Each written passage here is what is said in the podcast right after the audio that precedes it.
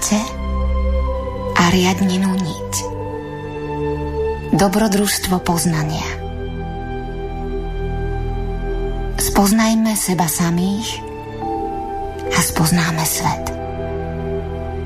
Zapáľme v sebe obetavú vôľu a vyvedie nás ako zlatá niť z labyrintu neslobody.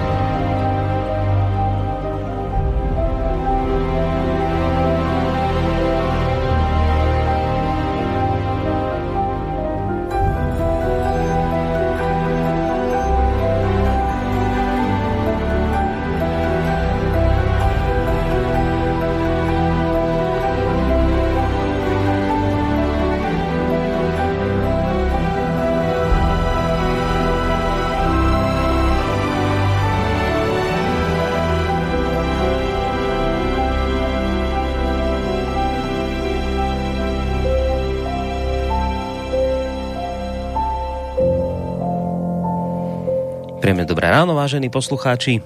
V prvý februárový útorok, krátko po 9. hodine vás pri počúvaní relácie Ariadnina Niť pozdravuje z bansko bystrického štúdia Boris Koroni. Čo teda znamená, že vysielame opäť túto reláciu v premiére, ak nás počúvate v tomto čase, teda 2. februára naživo.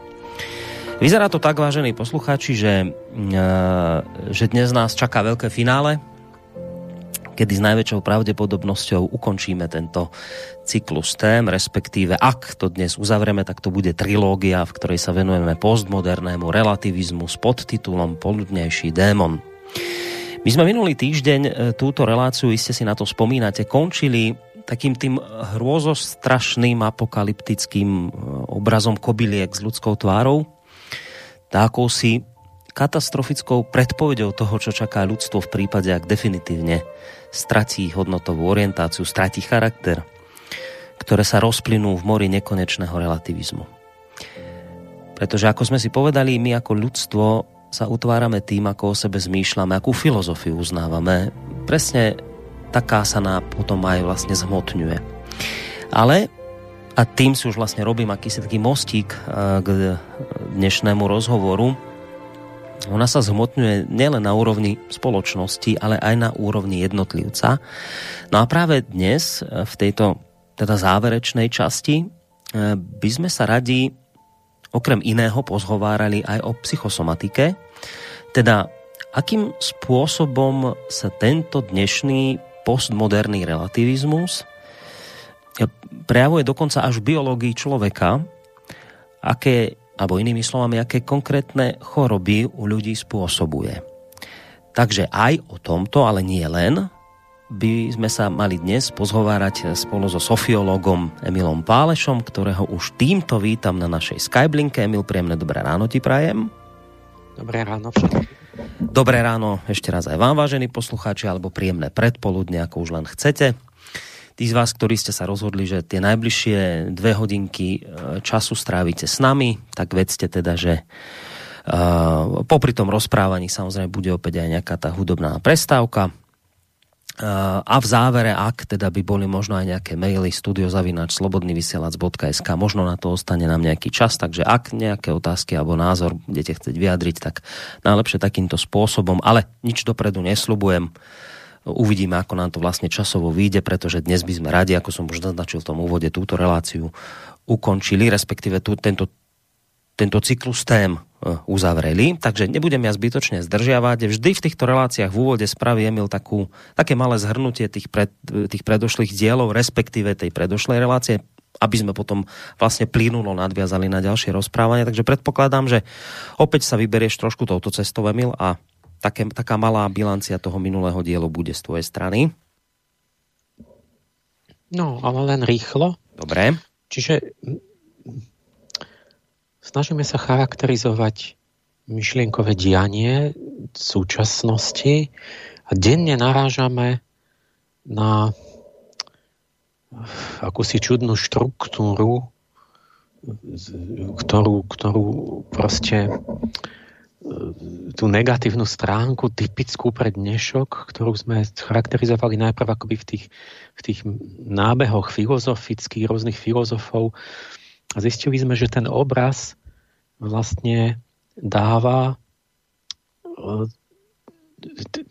keď, keď sa tie jednotlivosti dajú tie symptómy dohromady, že to, to je dokonalý obraz slnečného démona, alebo toho, poviem ešte, kto je poludňajší démon, že to je to, čo sa postarom nazývalo, že to je démon slnka.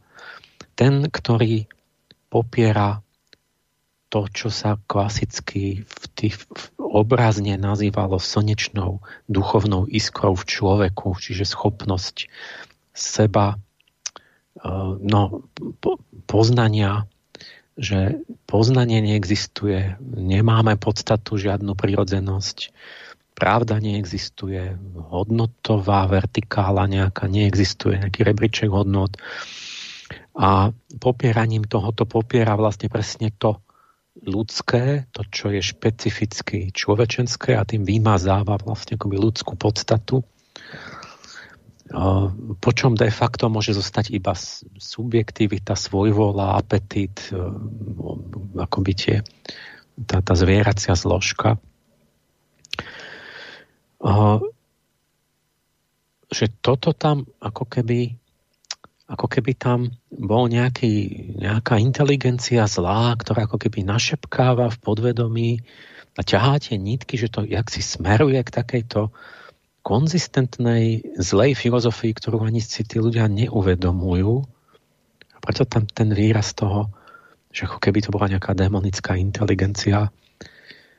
Proste v preklade pre ateistov démon je proste nejaká škodlivá štruktúra, ktorá ovláda človeka z, ne, z podvedomia, a, ale, ale ako keby mala inteligenciu, ako keby mala svoje ciele, tak, že ani tí, ľudí, tí ľudia samotní nechápu, že čo, prečo hovoria a kam to smeruje.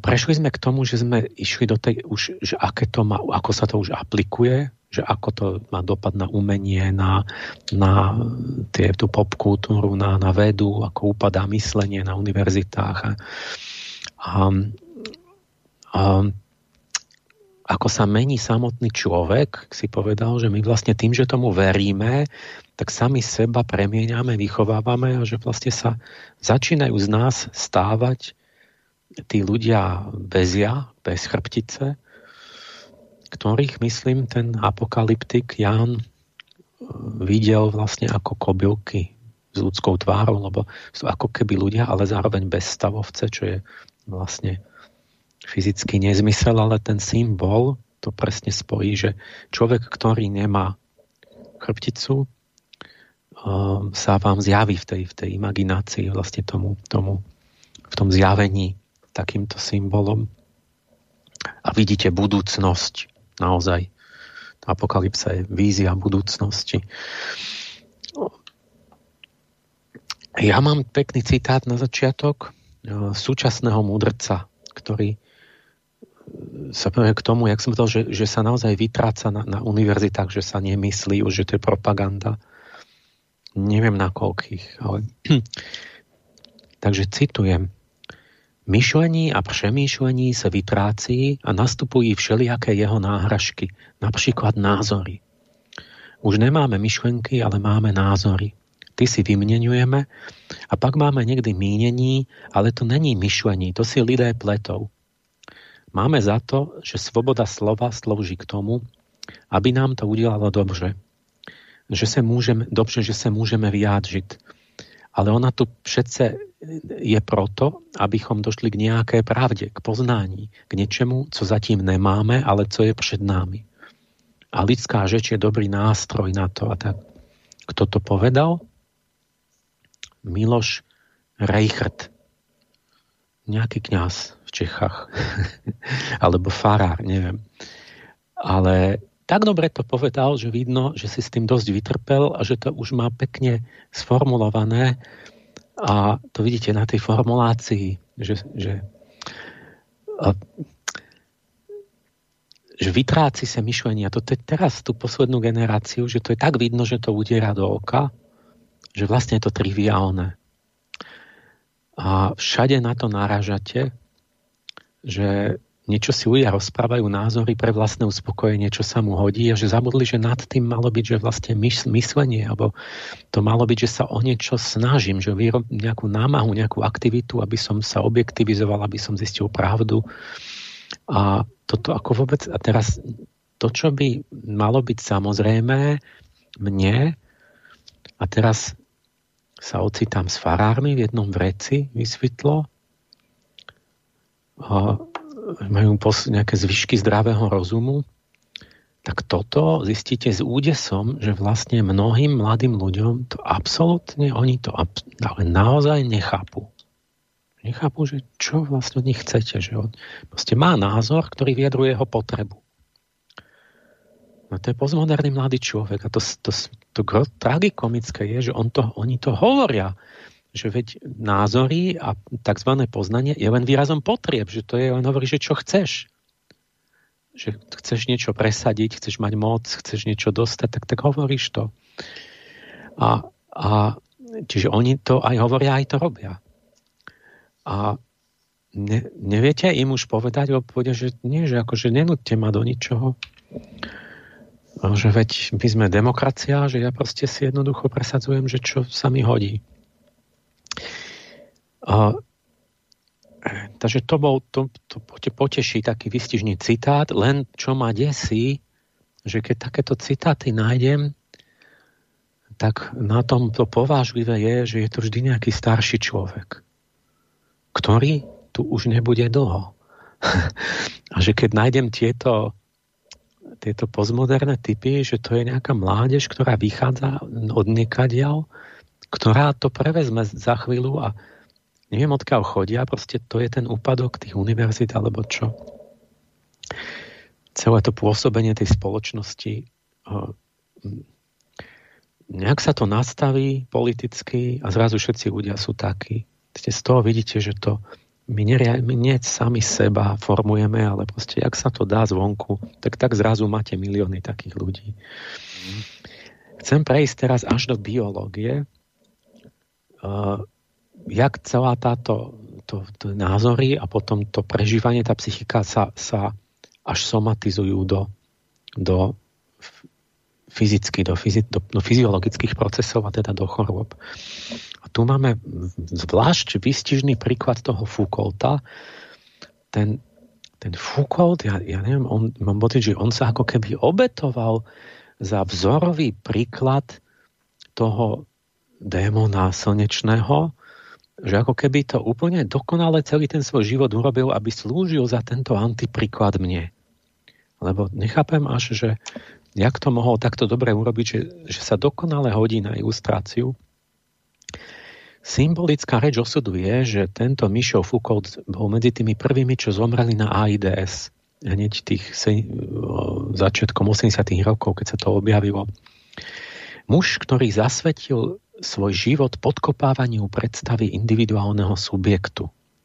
Čiže že zasvetil svoj život, aby podkopal to, že máme nejaké ja. A teraz, čo je výrazom ja, akoby somatizovaným ja v organizme? Biológovia hovoria, že o imunitnom systéme ako o biologickom ja. Lebo on, imunitný systém u stavovcov má zvláštnu vlastnosť, že je individualizovaný v stavovce ako slnečné zvieratá majú individualizovanú imunitu, čiže každý jeden z nás má inú imunitu. Preto uh-huh. jeden sa nakazí, druhý sa nenakazí. On má, ten nemá. Toto, toto normálne nebolo predtým medzi zvieratami. Tie nestavovce to majú, takže všetci majú rovnakú imunitu. Čiže majú tam také mm, mechanizmy, čo rozpoznávajú uh, nepamätajú si, nemajú vlastnú skúsenosť, ale je to proste rovnaké u všetkých. Takže keď nejaký nejaká, niekto napadne toho, ja neviem, mravca, tak môže zlikvidovať všetky mravce. Nie tam individuálne odlišný mravec. A, ale u človeka je to tak, že podľa toho, čo prekonal a, a čo minulé choroby a všeličo, že vlastne má má, je výsledkom individuálnej biografie. Vlastne môj imunitný systém, tie, tie, T-bunky sa učia, zapamätajú si. Preto vlastne možné sa imunizovať vôbec. Že, tento imunitný systém vznikol v starších prvohorách, čo je pre angelológiu vek leva, čiže vek slnka, kedy všetky tie slnečné orgány vznikali. Vznikla krv, srdce, chrbtica, oko a tento imunitný systém čo, sa, čo sú akoby oporné nejaké body v tele pre, pre vtelenie jástva. Taká príprava na to mať duchovné ja. Už vtedy. Tak sa to javí teraz, že to ako keby z duchovného hľadiska to bolo vlastne to, ten, to, ducho, to duchovné jástvo, ktoré si bud, vtedy v starších prvorách akoby pripravovalo tie orgány. Krv je výtvorom slnečných síl, nástroj ducha v tele. A je to špecifikum, teda stavovcov, imunitný systém na osobnej skúsenosti. To som ale hovoril. No, čiže a teraz AIDS je choroba, ktorá sa líši od všetkých tým, že ona sa usadila priamo v centre imunitného systému. A preto proti všetkým chorobám sa bojujete tým, že posilníte imunitný systém. Ale potlačiť AIDS znamená potlačiť imunitu. Lebo vy, tie, tie imunitné bunky samé sú chore. Vidíš, ako keby vošlo do, do, do, do jadra. To je na tomto iné. A tak vlastne ten chorý na AIDS zomierali potom na najrôznejšie choroby, na chrypku, na hocičo, lebo vlastne organizmus sa zmení na ako mesto s otvorenými bránami, ktoré sa prestalo brániť votrovcom.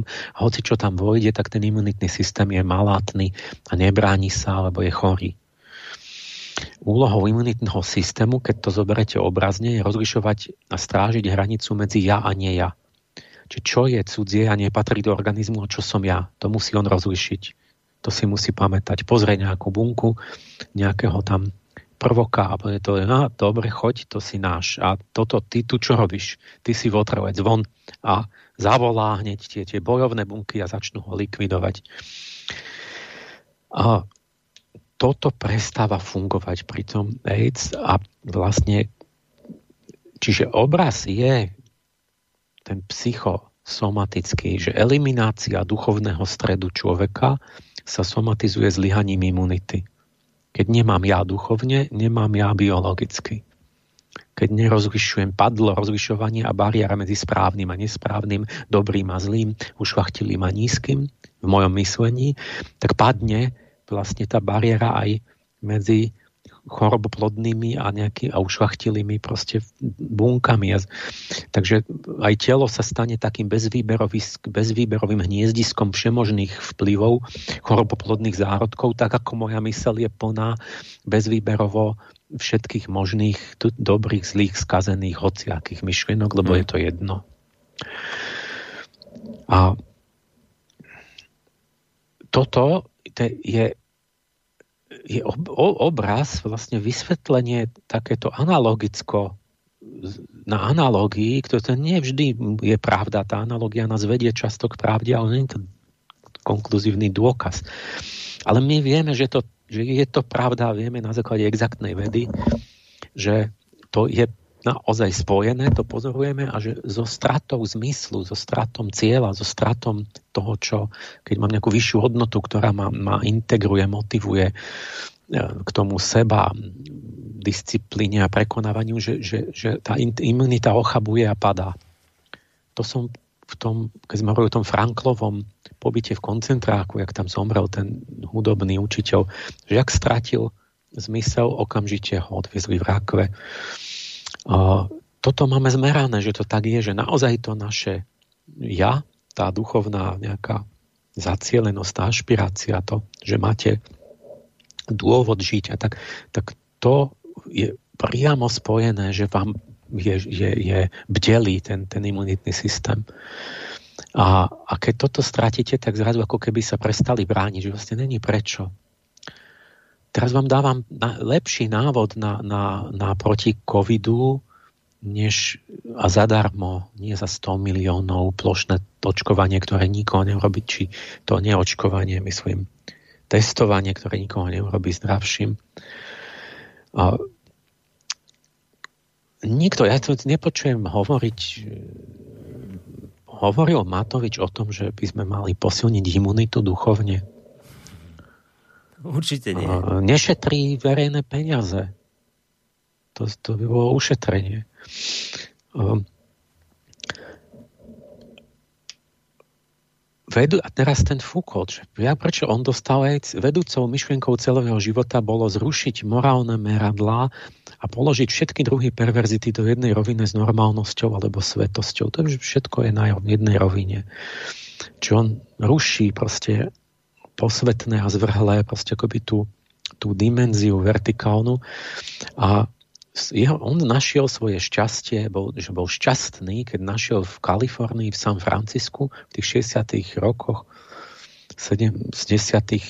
De, takú tú subkultúru podzemnú, deviantnú, kde robili orgie rôzneho druhu a že tam našiel konečne tú, tú z tých svojich, že proste tam to bolo šťastné roky pre ňo. Nadchol sa Foucault pre sadomasochizmus. Fantastická vec. Ponižovanie a bolesť sa miešajú s extázou a tak. A neviem, aké rôzne veci. A toto, toto experimentovanie pokladal za ono práve seba poznanie. Teraz, že Foucault je kvázi Michaelský zasvetenec. Jemu tiež, jemu ide, on, on to, čo povedal Apolon, poznaj sám seba. To čo, to, čo chce tá slnečná bytosť od nás. Ale Foucault hovorí, že to práve seba poznanie vlastne to, čo inak je v tých duchovných proste zasvetení a také, že to je to, že sa ponáraš do, týchto, do toho, do, do, do, do tela, do tej zmyslovosti, do toho, že objavuješ tieto uh, v tom sadomasochistickom krúžku objavuješ svoje právú podstatu, že čo v tebe je, a, a čo, si, čo si si nechcel priznať a čo, čo a, akože tie neviem to vyjadriť, že ako keby ale ide to smerom nadol, chápete, že, že, že hľad, hľadaj sám seba tam, tam, tam dole, v tých, mm. v tých smerom k tým telesným a budovým, čo tam je, a to si ty. A lenže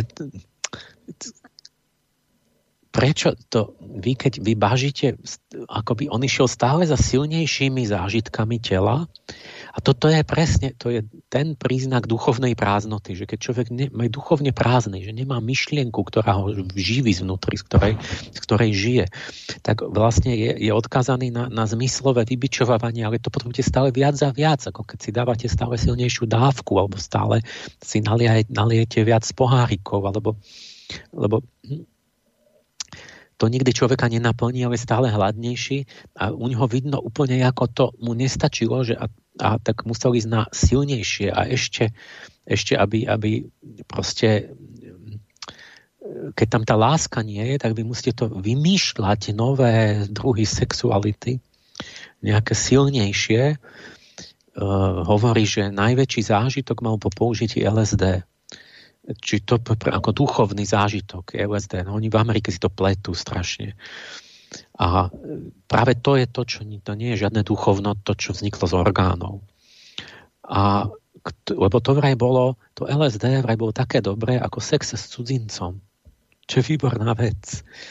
Čiže s niekým, s kým nemáte vzťah. Toto je vzrušujúce. A to LSD bolo na tej úrovni.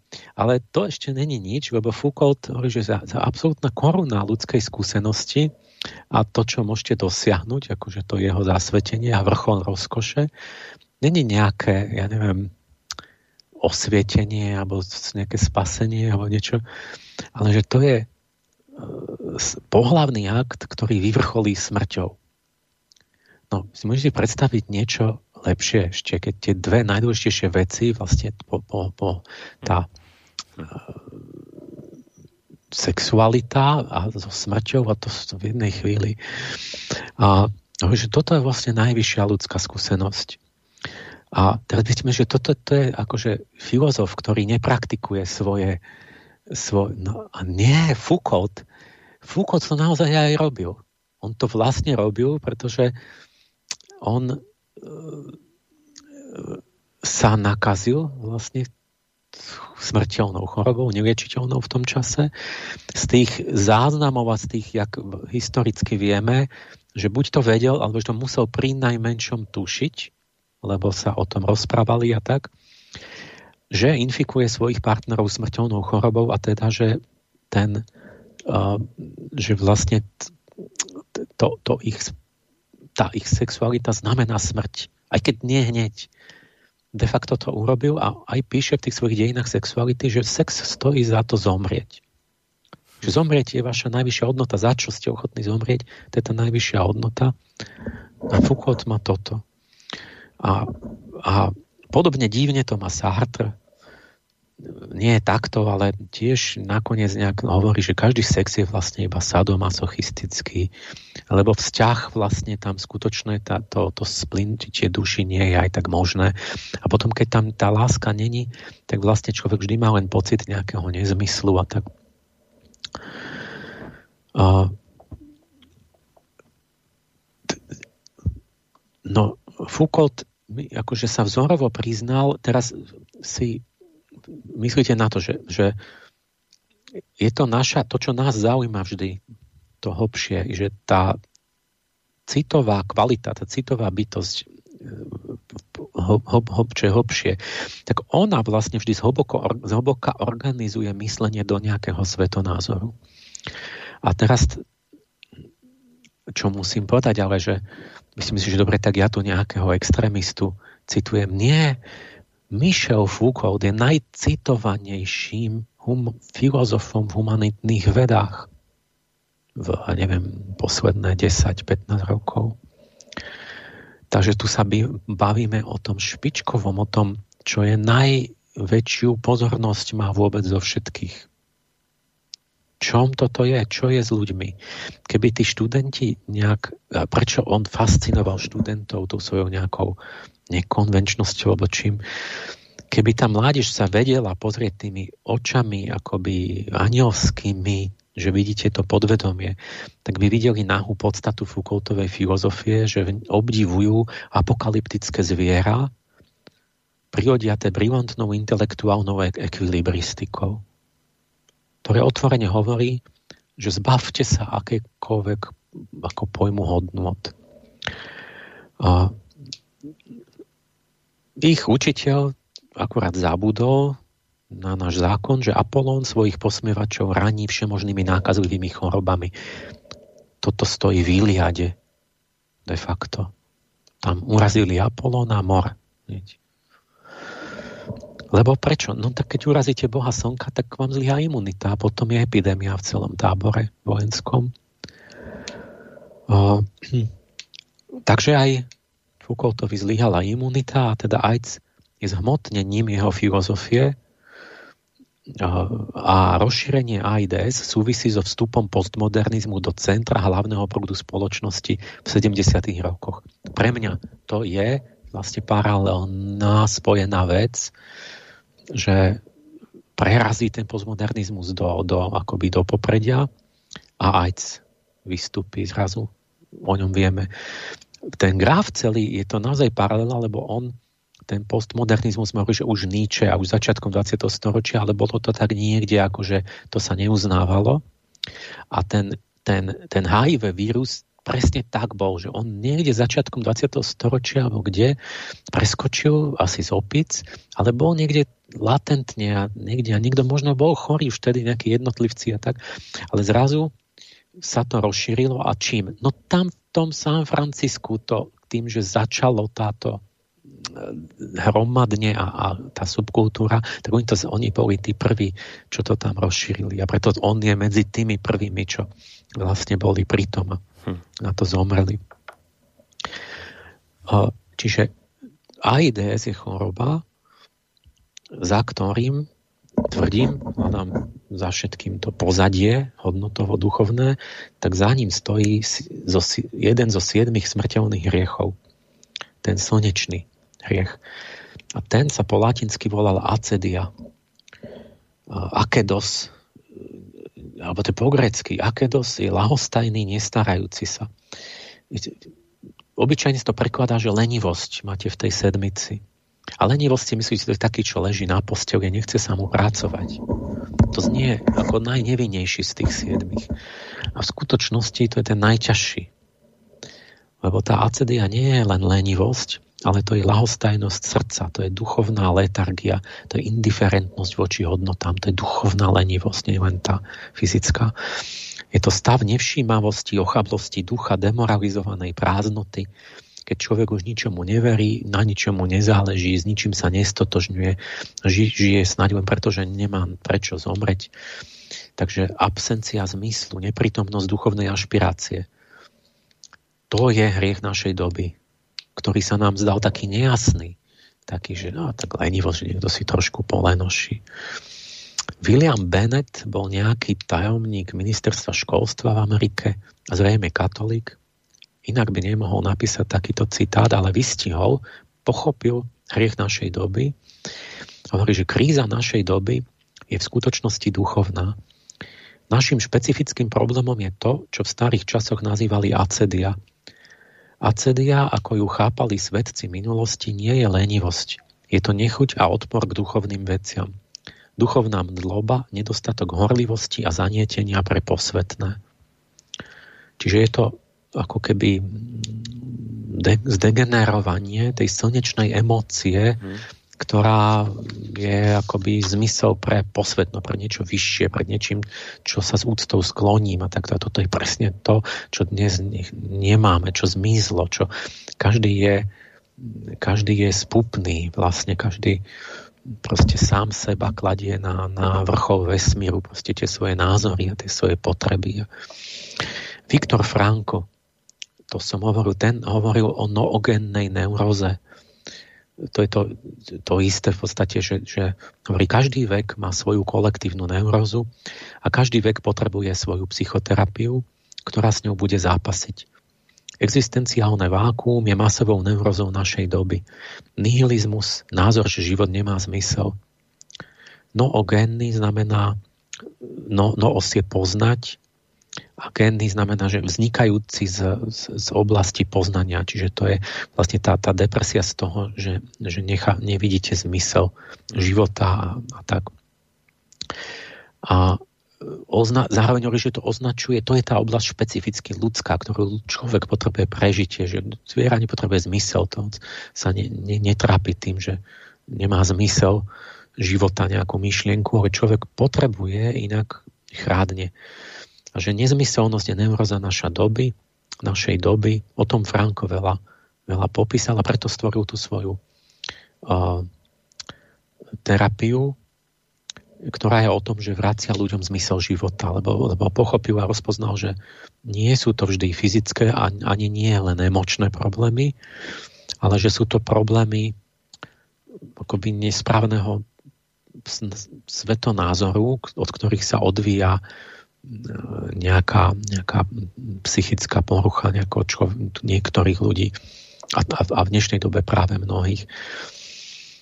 Čiže tá acedia je ten, ten najnebezpečnejší hriech, lebo on je vlastne ako tak nenápadný, zdá sa neškodný, ale vlastne také ako hnev, nenávisť. By ste mohli povedať, že to je ešte požehnaním oproti tomu, lebo nenávisť je vlastne skrytá ešte stále forma lásky, ktorá je zvrátená, to ešte nejaký vzťah zvrátený. Mm.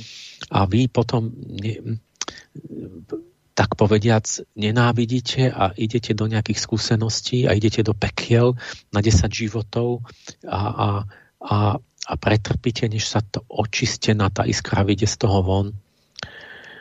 Ale to je taký obraz, že čo urobí s vami, že idete k tomu démonovi nenávisti, ktorý vás trápi v tých, tých, v tých krvavých ohnivých riekach.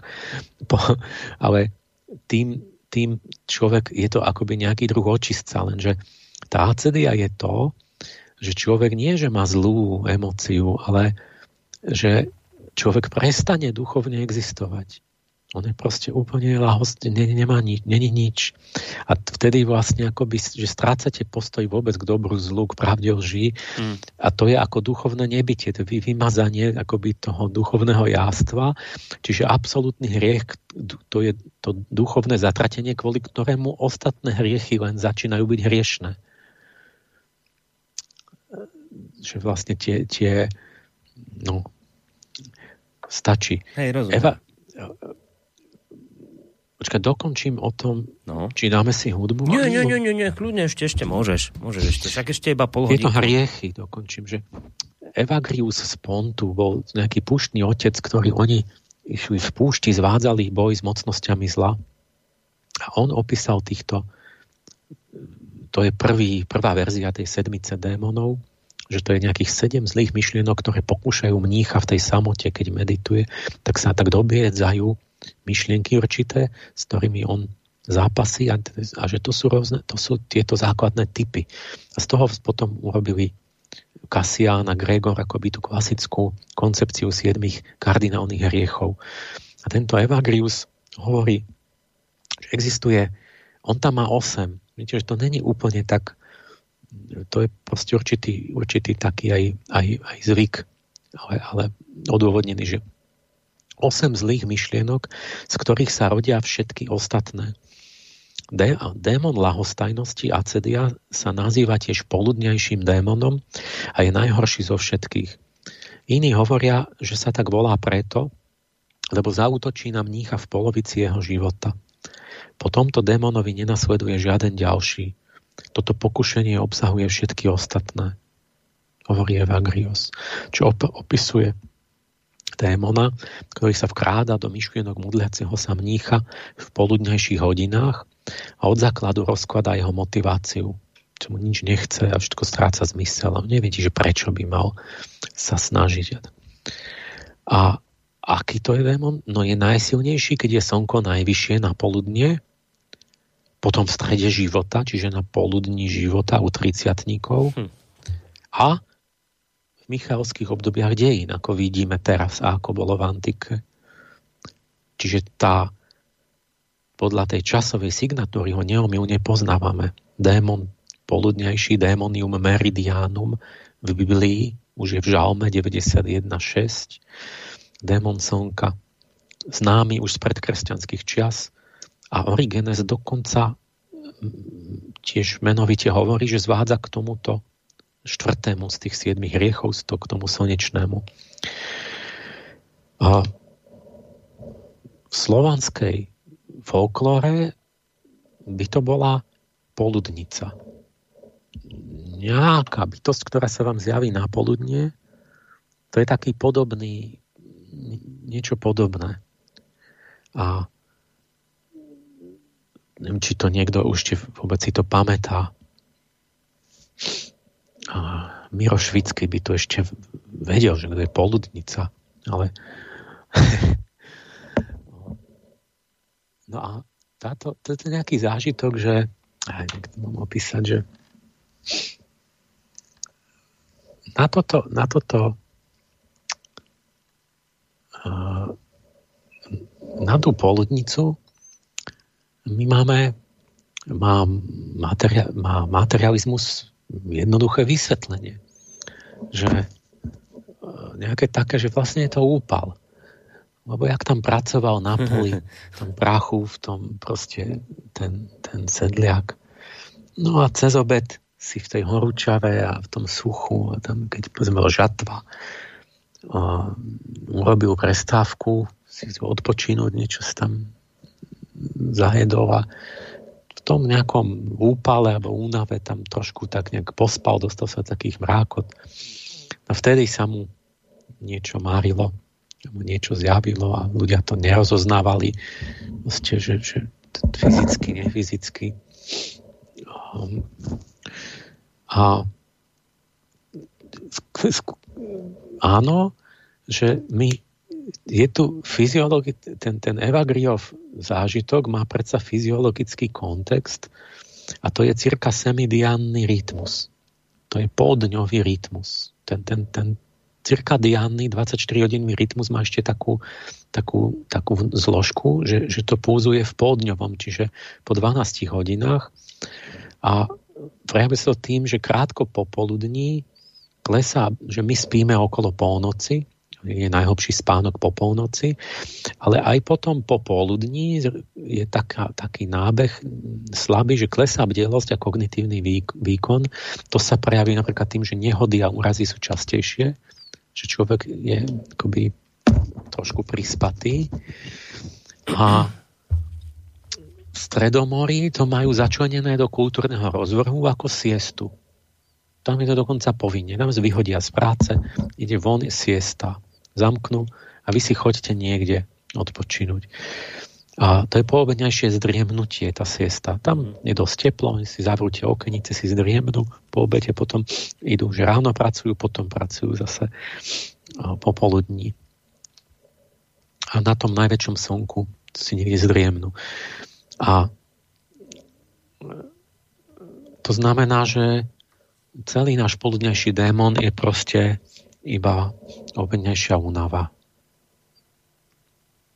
Či nie? Hm. A, no,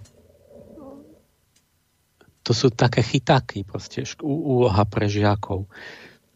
No ona, ona duchovná neresť není zapričinená fyziológiou alebo slnkom. Lebo tá duchovná neresť, čo som lahostajný k nejakým hodnotám, je, je morálna vec, ktorú môžem urobiť iba z vlastného rozhodnutia, tak jak to súvisí? Takže vlastne ten, tá, tá duchovná vlastnosť, alebo ten, ten, tá, tá bytosť duchovná, ako keby sa zatkáva, má svoj fyziologický kontext, čiže čas, kedy má najlepšiu fyzio, akoby fyziologickú možnosť prejaviť sa. Mm-hmm. Čiže vlastne to, že povieme, že to je poludňajší, slnečný a takto, to je ako keby tá, to je vlastne však to je astronomicko-fyziologický rytmus. Nie? Ale tá, tá, tá duchovná skutočnosť, ktorá tam nevznikla kvôli tomu, ktorá je našou vlastnou vinou, alebo proste prichádza, je samostatná, tak ona má akoby sa zatkáva do toho hmotného, že sa prejavuje cez ten rytmus, ktorý jej umožňuje, že vtedy má najlepšie podmienky, takže, takže sa rytmicky akoby vystrkuje rožky. Mm-hmm, že akože vtedy má a, najlepší, najlepšie áno, podmienky. Má pôdu. Proste Podmien, áno, nie, áno. Vtedy má pôdu, že vtedy na mňa príde taká tá, no, keď, keď aj ten organizmus je v nejakom stave, čiže vtedy mi to viac hrozí, vtedy má lepšiu šancu a tak. Mm. Ale není to tá príčina vlastne proste príčina morálnej lahostajnosti nie je to, že na nás svieti slnko na poludnie. A dokončím to AIDS iba. Ja som už v prvom vydaní angelológie našťastie stihol publikovať tézu, že psychosomatickým pozadím AIDS je pokušenie slnečného démona. Ale prednášal som to už na prírodovedeckej fakulte v Košiciach v roku 1998, že by nám proti AIDS mohlo pomôcť nejaká slnečná rastlina. Nože kto by dôveroval hypotéze, ktorá je postavená na stredovekej náuke o analogiách, o signatúrach? Kto by investoval nejaký miliónik na výskum, keď na nepravdepodobnú hypotézu, ktorá je založená na stredovekom názore. Nikto. Tak sme to zmeškali. Keby sme to boli brali vážne, mohli sme prvý skúsiť nejakú slnečnú rastlinu nejaké doradu by sme zobrali, nejaké napríklad však prečo nie slnečnicu ako prvú, keď sa už rovno tak volá, tak a boli by sme objavili niečo proti AIDS o, o 8 rokov skôr ako Nemci. Pretože Nemci v roku 2006 boli palcové titulky, že Bonská univerzita objavila uh, proti AIDS účinnú látku a boli titulky, že slnečnica lieči, lieči AIDS. V každej novinách to bolo. A našli náhodou, skúmali slnečnicu, že im plesnivelo pole a našli tak látku zvanú DCQA a to brzdí virálnu integrázu HIV a to veľmi účinné a nádejné, že sa z toho niečo bude dať urobiť, tak zrazu to DCQA 1 gram stal milión eur. Mohli sme to predávať na Univerzite Komenského. No, na čo? Máme peňazí dosť. Čiže náhodou na to zakopli, ale ja som mal vlastne analogickým myslením síce, tým renesančným, ale bol to dobrý návod. Nebol to dôkaz, ale bol to, bol to podnet, že ktorým smerom hľadať, aby sme tie dôkazy našli. A raz som mal takú debatu s úbohým docentom Piačekom pred študentmi on stále tak nejak oni hovor, tak keď som tam vždy nebol, hovorili, že ale čo ja to mám zlé, nejaké si tu vymýšľam iba niečo, nejaké vízie a keď som chcel, aby povedali, že čo, tak nechceli nikdy. Ale a tak som už nevedel, jak mám vy, vyprovokovať, aby bola nejaká otvorená, úprimná polemika, aby povedali, čo si myslia, prečo si to myslia. Tak Lebo vtedy by vysvetlo, že vlastne nerozumejú. Tak som však povedzte, pán docent, že myslíte, že to mám iba také vízie, alebo však viem, čo hovoríte, keď tu nie som a tak, že no, že, čo, že to je že, a ne, a ne, nechcel proste ako tak nejak úprimne, otvorene proste si stať za svojím, alebo nejak si to obhájí, tak som neviem, ako mám vyprovokovať, tak hovorím mu, že pán docent, že akože to není jedno, že čo, kto máme, akú filozofiu a že, že si budete mysleť, že ja mám len také vízie a tak mu hovorím, že, že, a že, že pán docent, a čo tých 13 miliónov mŕtvych, ktorých je dôsledkom toho, že vy si myslíte, že ja mám iba takú víziu, ktorá nemá žiadnu cenu. Čiže 13 miliónov mŕtvych na AIDS za tých 8 rokov, čo sme zmeškali. Tá som ho takto priklincoval, že som to zhmotnil, že som ho obvinil, že vlastne filozofická katedra môže za to, že zomrelo 13 miliónov ľudí, tak povediac. No chudák odčervenil úplne a vybehol z miestnosti von predtým na, na, prednaš, na, na, tom, na tej besede. A, a, tam ale v tej kapitole na konci píšem, že no ak aj docielíme čiastkové liečebné úspechy, že nájdeme niečo, nejakú rastlinu proti AIDS, nezabúdajme, že vírus HIV nie je príčinou, ale len príznakom smrteľnej choroby, ktorou sa nakazila súčasná civilizácia. A to je hodnotovou indiferentnosťou. Civilizácia je nakazená hodnotovou indiferentnosťou, nie AIDSom. To je, to je prejav a preto, že ten, ktorý liek môže dočasne účinkovať, ale víry budú mútovať do nových modôb, som napísal. A možno som myslel, že to AIDS bude mutovať alebo niečo. A teraz aj hla, máme niečo, odniekal si COVID, ďalší vírus a ten má, ukazuje sa, že není nepodobný tomu HIV, lebo, lebo vlastne tie ťažké prípady, ten problém, vysvytá, že to sú autoimunitné reakcie že on je divný, to není ako chrypka naozaj, to je veľmi divný vírus, a ktorý je divný tým, že AIDS ste nevedeli, že čo má ten človek, lebo on zomieral na hocičo. A s tým covidom je to presne také, to je nejaká zákerná vec, lebo každý má niečo iné. Ja zrazu počúvam, že niekto má plúca, ale niekto srdce, niekto obličky mu zlyhajú, niekto v mozgu, že, že mu začne preskakovať. Ja dúfam, že to sú nejaké mi, mi, mi, mi, každý, neviem, milión, ale proste, ho, kde aký orgán, ako keby, čo je to za vírus? Mm. A to je tým, že on vlastne napadne nejak e, zblbne imunitný systém a imunitný systém začne likvidovať človeka samého a potom likviduje, kde aký orgán, možno kde je nejak, ne, najslabší alebo ktorý. Čiže to je zmetený imunitný systém, kde, ktorý začne uh, ničiť vlastné telo a, a bojovať proti covidu znamená imunosupresívnu terapiu potom proti tým ťažkým prípadom, že vy máte potlačovať imunitný systém, aby, aby vás nezabil. To je veľmi podobná čudná vec, že, sa, že je napadnutý ten slnečný jadro vlastne človeka, ktoré práve malo sa brániť že proti, proti nákaze. Hm. Bol nedávno taký rozhovor s lekárkou, myslím z detskej onkológie, ktorá hovorí, že my ako v tomto zvádzame teraz ťažký boj pri týchto rakovinových ochoreniach, lebo keď ten pacient má COVID, tak my vlastne musíme potláčať imunitu a tým vyhráva rakovina.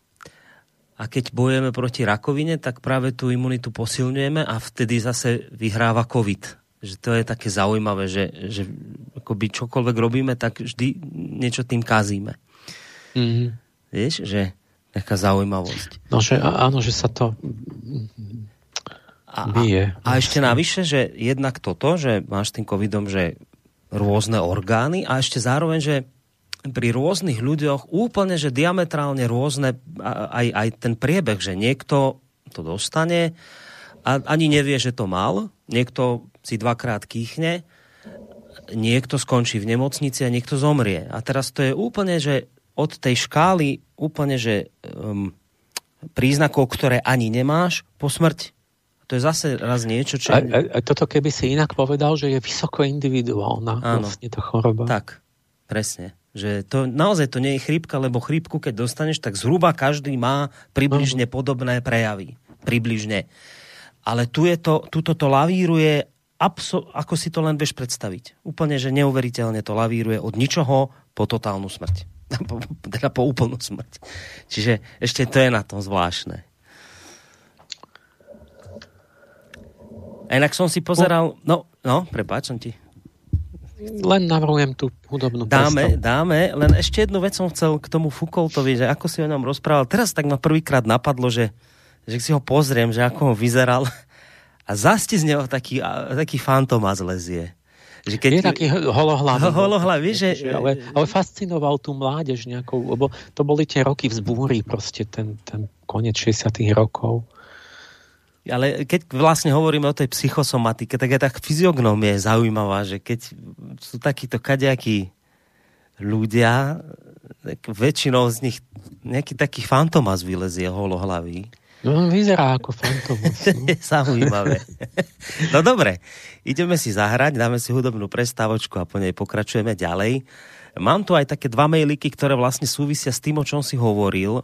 Tak vieš čo, správame tak, že je, veľmi sa tým podľa mňa nezdržíme. Dám to teraz, lebo však to na to pasuje tuto Simona píše, a potom si dáme pesničku, že je teda aj očkovanie a nezdravé potraviny možné považovať za útok na našu obrany schopnosť rovnako ako relativizmus na našu myseľ?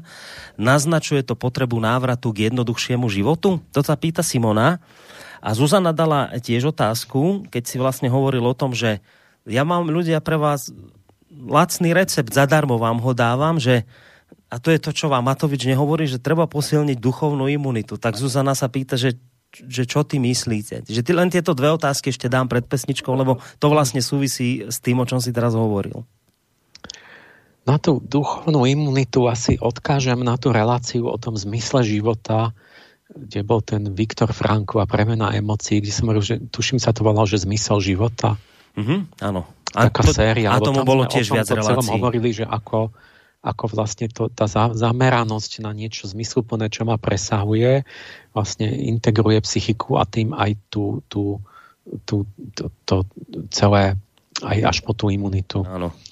A na tú prvú otázku, no, že jak to bolo? Že, že či teda je očkovanie a nezdravé no. potraviny možné považovať za útok na našu obrany schopnosť rovnako ako relativizmus a či to naznačuje potrebu návratu k jednoduchšiemu životu?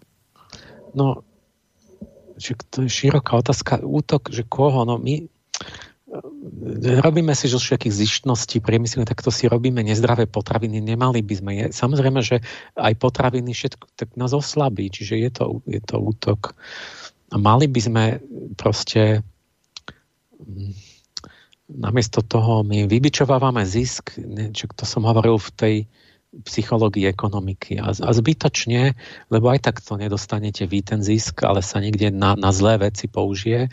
Čiže my zbytočne tak šetríme, že máme až chemizované potraviny. My by sme mali mať bio. A neplitvať. A mali by sme si, ja ne, budú drahšie, ale my budeme, nebudeme rozhadzovať peniaze na, na, na čertov. A, a, lebo nás to proste áno, proste no, škodí nám to. A vakcíny to je zložité. Tá, o, tak stručne, že očkovanie, keď to Jenner vymyslel, v podstate výborná myšlienka. Že vy cvičíte v malom, sa posilníte, zapamätáte si ten, ten vírus a potom už ste na ňo pripravení. To bola, to bola veľmi dobrá idea a mám pocit, že to do nejakej toho času, keď sa to bolo kladné, snáď ešte keď nás očkovali, ale že teraz je tam nejak, už také nejaké nové technológie, ktoré už nám ani nechcú prezradiť, že čo tam sú popridávané, tie adjuvanci a niečo, že čo má nejaké vedľajšie účinky a že tak manipulujú s tým imunitným systémom, že to možno súvisí s tým nárastom alergií. Dokonca mám pocit, že ja som to zažil, lebo som, keď som išiel do Indie, tak som sa vynimočne, tak budem rozumný a išiel som niečo na žltačku sa dať zaočkovať a mám pocit, že odvtedy mi mám trochu sennú nádchu na niečo, čo, čo vtedy asi lietalo vo vzduchu. Lebo, lebo oni tam pridajú niečo, čo, aby vybudili ten imunitný systém, vy, naštvali ho a on hľadá, že kto je vinník a, a, a čo tam práve bolo, keď náhodou nejaký pel lietal, no tak sa na ňo nahnevá a zapamätá si ho. Či to sú mm-hmm. takéto vedľajšie účinky. Mm-hmm. A teraz som trochu pozeral na tú RNA vakcínu, že táto no, vakcína, to je nejaká úplne nová metóda. Je celý svet, že to je úplne nový typ. Áno. Áno. Kde nejde o to, že vám dajú choroboplodný zárodok a imunitný ten systém si ho zapamätá, že aha, tu je nejaký, nejaký vírus, ale oni dajú kus reťazca RNA, čo je vlastne návod na výrobu bielkoviny a dajú taký návod, ktorý má vyrobiť bielkovinu jednej časti toho obalu toho víru. Čiže vy si vyrobíte ako keby určitú časť toho, toho víru, tej cudzej bielkoviny a na ňu má reagovať potom ten imunitný systém. A to si má samo vaše telo vyrobiť a čiže je to úplne iný nejaký takýto zásah hmm. iného druhu a chodia mi také maily, že je to úplne, že budú nás na diálku ovládať a neviem čo, že na gombiček budú ľudia roboti, lebo tam majú, budú, neviem čo, akoby rádiom budú nám ovládať, že čo sa v bunkách, no tak to, to sú prehnané zatiaľ, proste ten, to je zverejnený ten mechanizmus, že čo, čo to RNA bude robiť, len, len, len tým, že je to nové, tak e, ja pochybujem, že niekto môže zaručiť, že čo bude mať to aké šeliaké účinky. Preto aj vraj niekto, že, že niekto, že, že zrazu zomre. A proste, že to ťažko môžu zaručiť, čím viac sa babre hlbšie takto, mm-hmm. tak ja proste som len zvedavý, že aké budú po roku dvoch, troch, jak sa vyhodnotí, že čo to všetko spravilo skutočne s tými ľuďmi mm. a do akej miery to budú nejaké negatívne vedľajšie účinky. Dobre, už len jednu otázku z mojej strany, aby sme si to celé teda nejako uzavreli. Čiže keď sa dejú také veci, ako zažívame napríklad teraz, koronavírus, predtým HIV, ďaleko predtým mor a niečo podobné, čiže ty hovoríš, to sú vždy dôsledky niečoho, čo akoby my žijeme, že to nie sú príčiny, ktoré len tak prídu a, a že to sa tak len strieda a nevieme prečo, ale že to je akoby vždy dôsledok niečoho, čo my reálne robíme a potom sa nám to ako vlastne prejaví v spoločnosti takýmto spôsobom? No, áno, ale z duchovného hľadiska je v podstate, te, že to máš taký uhol pohľadu, že vždy sa na to dívaš takto. A, a ono to asi aj vždy pravda, ale, ale treba vedieť, že materializmus má tiež pravdu. Mm-hmm. Že, tá, že fyzické príčiny existujú tiež. Áno. To, že fyzicky do mňa vstupí vírus, niečo tam robí, no to je fyzická príčina tej choroby.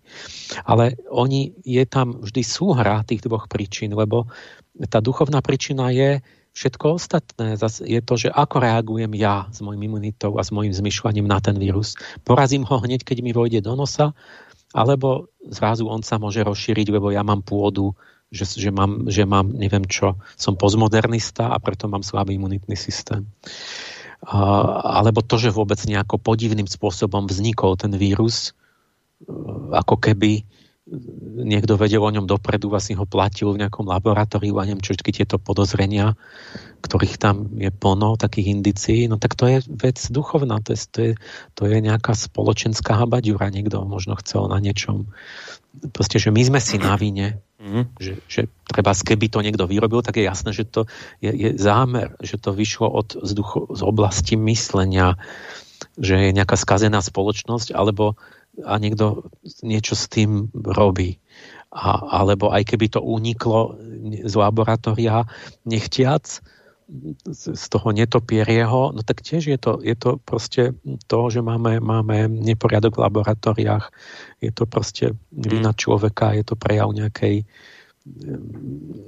čiže tá, tá, ten duchovný stav ľudstva je vždy sa nejako cez milión týchto, týchto udalostí historických Hej. nakoniec hmotní do niečoho, No skrátka, čo by sme museli špekulovať dlho nad tým, že áno, ale je to... Ale, ale že je to, je to určite, treba to chápať aj tak, že teda, že máme túto pandémiu, je nejaký príznak mentálneho stavu ľudstva, že, že jak sme sa tam dostali. Hej, že je to súhra viacerých faktorov a vravíš, v tom, z toho duchovného hľadiska, a keď stratíme nejakú hodnotovú orientáciu, charakter, teda to vnútorné ja, keď je všetko relatívne, no tak z toho duchovného hľadiska to bude spôsobovať problémy v tých orgánoch, ktoré s týmto súvisia, čiže imunita a tak ďalej. A a, ale nie je to len to, je to súhra viacerých faktorov, samozrejme je do toho vložená je to fyzické, že ne, nemôžeme no, len... No, ale v hrubých rysoch môžeme povedať o tom covide, že vlastne keďže postmoderný čert je náš problém, evidentne, na každom rohu, takže máme pandémiu, ktorá nám rozvracia imunitný systém. Čiže v, hrubo, v hrubom rámci hmm. je to potvrdenie angelológie. Hmm. Dobre, tak teraz krátka hudobná prestávka a po nej pokračujeme ďalšou hodinkou.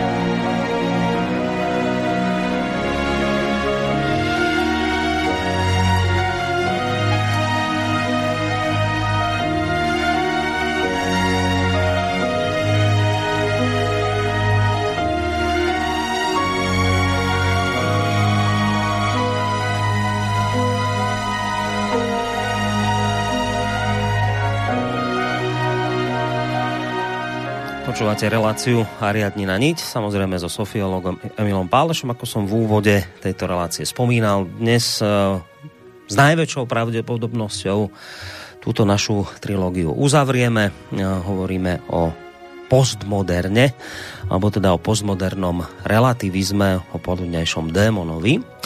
A dnes je to už teda zaujímavé v tom, že celú tú debatu tak vlastne smerujeme k tomu, že, že pozor, že to, čo vy máte akoby v tom filozofickom svete, tak to sa vám potom prejavuje v spoločnosti a dokonca až tak, že sa vám to somatizuje do biológie, do, do ľudských chorôb napríklad. Tak o tom dnes hovoríme, ale nie len, tam zrejme ten záver bude aj trošku iný. No, tak v každom prípade opäť teda dávam priestor Emilovi Pálešovi, aby sme mohli pokračovať v tej téme, pretože už ani celú hodinku nemáme, takže nech sa ti páči. No, tak... Uh, poďme, poďme teraz na to riešenie, že čo ja navrhujem ako, ako teraz východisko riešenie, čo máme robiť a na tú dobrú stránku tej postmoderny, lebo čo je pravdivé jadro toho celého postmoderného pohybu, tak toto není to tu len tak zbytočne, lebo veď e, my som sa sústredil na toho, na toho čerta v tom, lebo ten nás rozčuluje všade a ten ako si zľudovel teraz, lenže tam predsa sú mysliteľia, ktorí sú výborní, ktorí sa rátajú do toho postmoderného myslenia a ktorí pre mňa sú vzor. Taký Thomas Kuhn napísal štruktúru vedeckých revolúcií, ja som to ešte za socializmu, taký mladík čítal a hlboko to na mňa zapôsobilo. Bo Paul Feyerabend, metodologický anarchista, tam bol tiež v tej Kalifornii, alebo kde to na tých univerzitách. A že veda není len nejaký mlinček, kde hodíte a vyjdú vám výsledky, ale že to, to je, vlastne má nejaký umelecký rozmer, že to je vždy tvorivý nejaký akt, že každá problém je iný a vy musíte to nejako akoby mať nejakú inšpiráciu a urobiť to nejakým tvorivým spôsobom. čiže to, to, to sú ľudia, o čom oni hovoria, že hovoria napríklad o tom, čo tam je tá téma, ktorá je reakciou na to osvietenstvo, na ten jednorozmerný rozum, že, že rozum a dokonca aj ten vedecký rozum je vždy zapletený do kultúry s jej mytológiou a s takýmito nevedeckými vecami. A že, sa, že myslenie a cítenie sa vlastne nedajú oddeliť. To je poznatok náš dnešný vedecký, správny proste psycholog je Antonio Damasio, ktorý je, je asi najuznávanejší, ako, ako sú spletené vlastne tie kognitívne procesy s, priamo s emóciami a s, a s telom. Že vlastne to nemôžete oddeliť a, a tým pádom rôzne tie kolektívne intuície, jak to chcem dať, že Myšlienky skryto korenia v našich snoch vyrastajú z mravných a estetických intuícií, z toho citového podhubia, buď individuálne alebo kolektívne. Čiže kolektívne intuície, ktoré sú nejaké dobové, vedú k nejakým rôznym racionalitám. To sú tie paradigmy, epistémy, sústavy pravdy, nejaké svetonázory, ktoré vládnu v tej dobe. Vychádzajú vlastne z tej nálady doby, z toho ducha času. A podobne u jednotlivca citové zafarbenie osobnosti, typ osobnosti vedú k rôznym kognitívnym štýlom. To, čo Čiompi volal afektívne logiky. Že ľudia majú iný štýl myslenia, lebo za tým je iná osobnosť, iný, iné citové náladenie. A existuje napríklad tzv. zlomyselné myslenie, že vy ste antipaticky naladení voči niekomu a vždy vám to myslí tak, že vždy nájdete zlý význam toho, čo hovorí spolahlivo. A, a tak. A, a dobroprajné myslenie zase, že tam potom vidíte úplne iné významy si vkladáte. A no, že to je také polo nevedomé, tak človeku sa zdá, že, že vlastne že, že to počuje. A, čiže to bola naozaj ilúzia osvetenstva, že existuje nejaký čistý, neosobný vedecký rozum, ktorý je ako mechanický mlinček, ktorým zatočíte a vypadnú z toho neosobné výsledky. A, tá, a to majú pravdu postmodernisti, že toto bola nebezpečná ilúzia, lebo taký rozum si nie keď vlastne to je rozum, ktorý vlastne nie, nie, nie si vedomý, vlastných štruktúr v pozadí, ktoré ho usmerňujú a ovládajú. A to sú citovo-motivačné štruktúry a snové obrazy v pozadí, ktoré sa volali kedysi duchovnými bytostiami, dobré anielmi a zlé démonmi. A toto, keď vás ovláda a vy si ešte k tomu nahovárate, že máte ten objektívny neosobný rozum, tak, tak vlastne ten démon je v tieni. A potom môžete byť o to väčší fanatik, lebo sa odvoláte, že to je veda. Ako keď, ja neviem, Goebbels povedal, že nacizmus je iba aplikovaná veda, biológia. Čo chcete od nás? A, tak lenže to bola taká veda, ktorá bola trošku skreslená určitými hodnotami. A čiže táto téma tam je, že sa nedá akoby, že sa, že sa pletie to cítenie, tá vôľa a to, čo Foucault rieši, že moc sa pletie do poznania. Respektívne on to nerieši práve. A Kuhn a, a títo ostatní a, to dobre popísali na tom, na tom ako, lebo on to videl na tom, ako sa rôzne typy vedy, vied menia, že raz je taká veda, inokedy taká veda, no tak keď veda je taká neobjektívna, prečo v každom storočí je iná veda. A rôzne teórie iné a sa to stále mení. Tak Lenže oni to vlastne zostali v polovici s nevyriešenou vecou, lebo Kuhn dosť proste uviazol v tom, že racionality sú podfarbené rôznymi intuíciami de facto a to vedie k nesúmerateľným obrazom sveta, kde pravda je nerozhodnutelná. Čiže vlastne ty, keď máš mm, tam boli pôsobivé príklady, ale že to ja už 40 rokov, čo som to čítal, že povedzme, si pamätám, že keď Avogadro alebo čo objavovali zákon celočíselných zlučovacích pomerov v chémii, tak predsa existoval dôvod, existoval jasný dôkaz, že, že ten zákon neplatí. On platí v skutočnosti, ale, ale, ale vtedy neplatil sa zdálo, že vedecký záver musí byť, že neplatí, no lebo si mohli okamžite falzifikovať. Zobrali ste e, hrnček soli, nasypali ste to do vody, tá sol zreagovala s tou vodou a vznikla nová sol, solovoda, vznikla a a ne, nemuselo byť to byť v nejakých pevných pomeroch, že proste podľa toho ako, že, že, že jedna molekula na jednu molekulu a tak. No a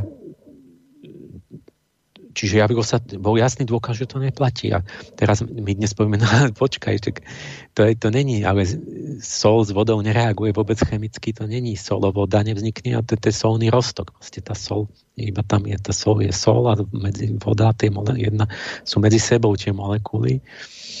A a, a no dobre, lenže pojem roztoku neexistoval.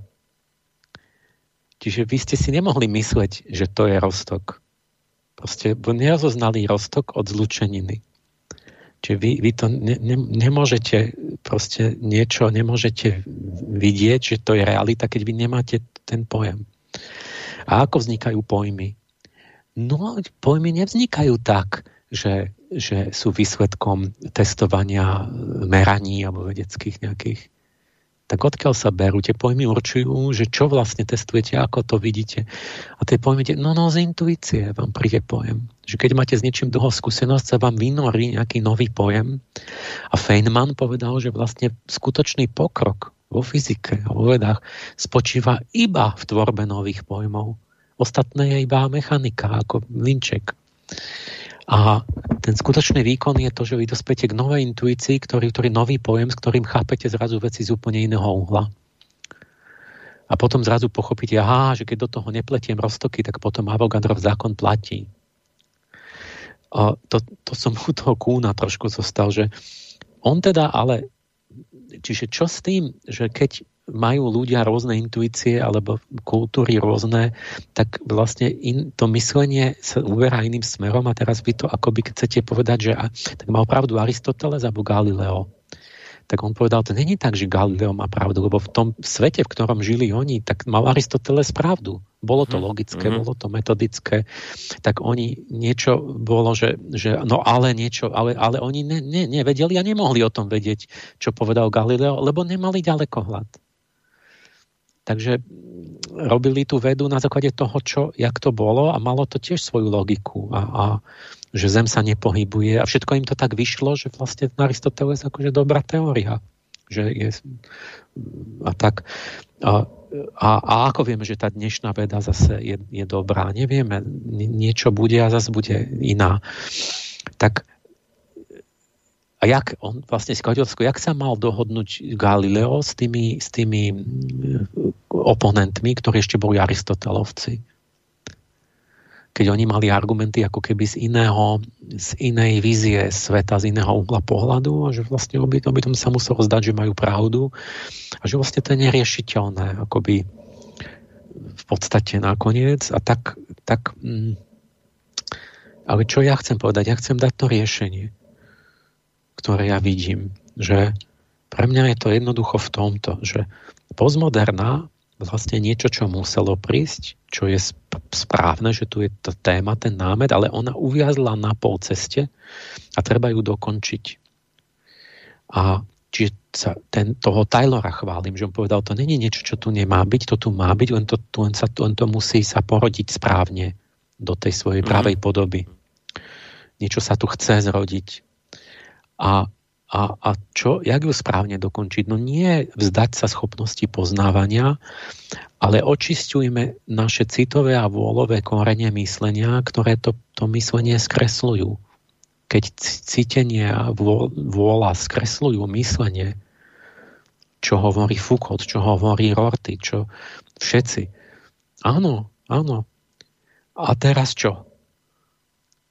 Tak, že každý bude niečo iné tárať čo sa teraz robí presne, že, že ja mám takýto názor, pretože ja mám takúto túžbu sebeckú, samozrejme. A, a ja hovorím na to, nie, však očisti svoje sebectvo, zušvachti svoju vôľu. Postmoderná není slepá ulička, že teraz nemôžeme vedieť, kto má pravdu. Postmoder... Áno, každý má inú pravdu. To je mravná úloha, ktorú nám kladie duch doby z ušlachtilého cítenia vyrastajú pravdivé myšlienky. A nie nepravdivé. Však všestranne rozvinutá osobnosť si tvorí celistvý obraz o svete a nie je čiastkový. Chceš si ho robiť? Chceš mať pravdivé myšlienky? Tak, tak, tak prečistiť to svoje podvedomie, to cítenie, či vzniká ti duchovná práca. My duch doby nám ukladá klasickú duchovnú prácu. Choď do svojho podvedomia a urob si tam poriadok a, a, a prečisti si svoju osobnosť, lebo osobnosť skresluje myslenie a ty nemôžeš pravdivo myslieť, keď máš, keď máš skrivenú osobnosť.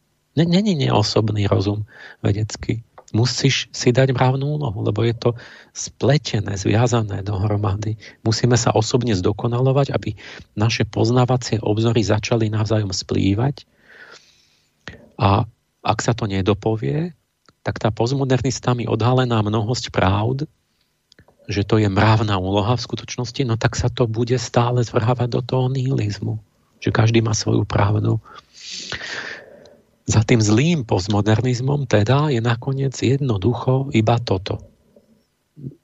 Že zrušte rebríček hodnot, aby som sa nemusel napraviť. To je nakoniec holá podstata toho zlého postmodernizmu. Nehovorte mi, že existujú nejaké hodnoty, lebo ja by som potom sa musel napraviť. Je to, čiže čo? To je tá duchovná lenivosť, tá acedia. Odmietnutie pracovať na sebe v duchu Michaela postmodernista vykrikuje stále, že nevnúcujte mi žiadne hodnoty. No a prečo by mali prísť hodnoty zvonka a nechodia zvnútra? Prečo ich neobjavíš sám? Však ten, ten duch doby ti hovorí, že ty máš objaviť tie hodnoty. Ty nič nerobíš, pasívne tu sedíš, nič si neobjavil, žiadne hodnoty nemáš, všade škodíš na okolo a vykrikuješ, nevnocujte mi žiadne hodnoty. Ty si ich mal objaviť. A každú normu berú ako útlak. Prečo? No lebo nič nechcú dodržať. Nechcú sa ničím obmedzovať. Oni hovoria, že my máme iné. Nie, oni nenavrhujú iný systém hodnot. Oni navrhujú žiaden systém hodnot alebo tzv. fluidný systém hodnot, že čo sa mi hodí v tejto chvíli, nemať chrbticu. Keď to zapadá, to všetko je naprostá logika, všetko to hovorím o stave jednej veci. A všetko hovoríte, že každý ideál zhadzujú, to je typické, lebo on sa o nič nesnaží. Preto sa vysmieva tomu, kto sa o niečo snaží všetko vraj vychádza a má vychádzať z subjektivity. To znamená rešpektovať subjektivita, všetko len čo ľudia chcú koncenzuálne. Že, a, takže všetko až, až po štátne zákony všetko má vychádzať zo subjektívnych subjektu vnút človeka. A, a, ale o zdokonalení tejto subjektivity vlastnej som nepočul v živote ani slovo hovoriť týchto ľudí že keď všetko sa má riadiť ich subjektivitou, že by mali, mali že tým vlastne padá na nich taká zodpovednosť, že by mali zdokonalovať a zušvachťovať tú svoju subjektivitu, aby si subjektívne neželali e, samé zlé veci. Mne to nikdy nepočuješ ani ni, nič o tom, ani zmienku. Uh, ukazujú, ako moc korumpuje poznanie. No ale áno, Lenže on to ukazuje s úmyslom nie napraviť to ako ja, že aby to tak nebolo, ale s úmyslom odobriť vlastné konanie tým, že to tak robia všetci. Chápeš, on to hovorí preto, lebo hovorí, že nevyčítaj mi, že u mňa moc korumpuje poznanie. Však všetci to robíte. Však to tak je, svet tak chodí. Hmm. Čiže môj sú, súhrn duchovní slepci sa spojili a žiadajú, aby si každý vypichol oči lebo svoje zmrzačenie vyhlásili za normu. To zmrzačenie tej slnečnej prirodzenosti, kde nerozlišuješ ušvachtilé a nízke, pretože oni to nechcú, chcú, aby si ich rozčuluje niekto, kto ešte má to duchovné oko, kto to rozlišuje a chcú, aby si vypichol každý. Aby, aby to nerozlišoval, aby nevidel. A, aký je skutočný vzťah a, medzi prírodzenosťou, kultúrou a hodnotami. Prírodzenosť, ktorá vraj neexistuje, hodnoty neexistujú a kultúra môže byť subjektívna, že tá svojvoľná. Ale aký je skutočný vzťah? Na to bol výborný ten môj príklad s tým incestom. To bola relácia o inceste a, a niečo, hmm. tam, čo sme mali ale teraz sa mi hodí, sa trošku vrátim k tomu, lebo to bol, to úplne školský príklad hmatateľný preto, lebo tam vidíte okamžité zamotnenie vlastne do genetickej poruchy. Ale to analogicky aj iné, aj keď to není hneď vidieť, že človek je mrzák. Mm. Že ten, toto je taký školácky príklad s tým incestom. A tam nám išlo o to, keď to zopakujem, že, že keď liberál, tá, tá tá uchylka tej liberálnej morálky je v tom, to je objektívna uchylka, že my máme tých 7 alebo 6, 7, 8 tých morálnych matric a ona je, je vychýlená, že ona uznáva len jednu alebo dve. A akoby iba, iba jednu, dve dimenzie skutočného celého zdravého človeka uznávajú. A to je to, ten, to čo volajú oni, že stačí, keď je niečo koncenzuálne a vtedy to už môže ísť do politiky, vtedy je to dobré. A nie, nemáme iné kritériá Napríklad, že niečo je, je, je nečisté uh, na, akoby nábožensky. To, to, to, to sú blbosti. Čiže oni vlastne robia politiku založenú na tom, že keď niečo si želáš, tak je to dobré. A keď to robia dvaja, traja, tak mm. stačí, keď si to spoluželajú, že je to dobré, že keď im je to príjemné, alebo čo, to je koncenzuálne, všetci tým sú, tak do toho nie je nikoho nič, že to je potom dobré. A, a a nejaké iné kritérium, že aj keď teda sa dohodnú traja, že budú robiť zlú vec, tak že, že, to je, že to je zlá vec, aj keď sa na tom dohodli spolu dvaja, tak to tam není jaksi. A, a lebo že musíš tú subjektivitu, že nech robia ľudia si čo chcú. A to je vlastne absolutizácia slobody, z ktorej sa potom stane falošná sloboda, lebo ty si robíš niečo, čo si napríklad škodíš. Že môžeš sa upiť k smrti, k smrti keď chceš, tak môžeš sa. Ale, ale, no takto oni legalizujú ten incest, som hovoril, že v Nemecku je to v procese, teraz som čítal, že austrálsky sudca to riešil a že urobil precedens teda v prospech nejakých, čo chceli sa zosobašiť, nejaký, neviem, blízky príbuzný lebo že však keď chcú, tak že nech je to ich vec. A, a je tam taká, neviem, čo som spomenul, že čo keď oni nebudú mať deti? Prečo by nemohli? To je zaujímavá medziotázka. Že keby zaručene nemali deti, tak by nevznikli vlastne tie poškodené deti, lebo vlastne blíz, najbližší príbuzný brat so sestrou každé druhé dieťa je geneticky narušené, má nejaké poruchy. A teraz len, len nie, ja som mal začať iným, tým, že uh, prečo sa to rieši teda? Lebo zrazu je tu veľmi veľa ľudí, ktorí chcú žiť v inceste. Hovorí, že oni sa milujú, že sa mimoriadne majú radi, čo predtým nebolo. A keď patrame, že čo, jak to vzniklo, zistíme, že vlastne, že vlastne títo falošní li, liberáli vlastne rozpustili tradičnú rodinu a to zrazu, neviem, to nevieme, že je tradičná rodina dobrá, je zlá, prečo by musela byť, je to dogmatizmus kresťanský. A to, že není jasné, takže ju rozpustíme, lebo však prečo nie? A nikto nevie povedať, prečo nie.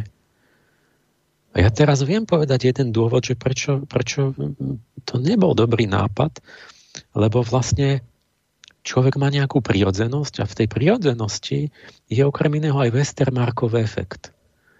A ten spôsobuje to, že keď vyrastáš v tradičnej rodine, tak tvoja sestra, brat, matka, otec sú vedľa teba. Žijete niekde na jednom mieste a ten Westermarkov efekt za, zabezpečí, že sa v tom útlom veku si to zapamätá, že to sú moju príbuzní a, a, a, a zruší sa po, pohľavná príťažlivosť k príbuzným, takže človek netuží žiť so svojou sestrou.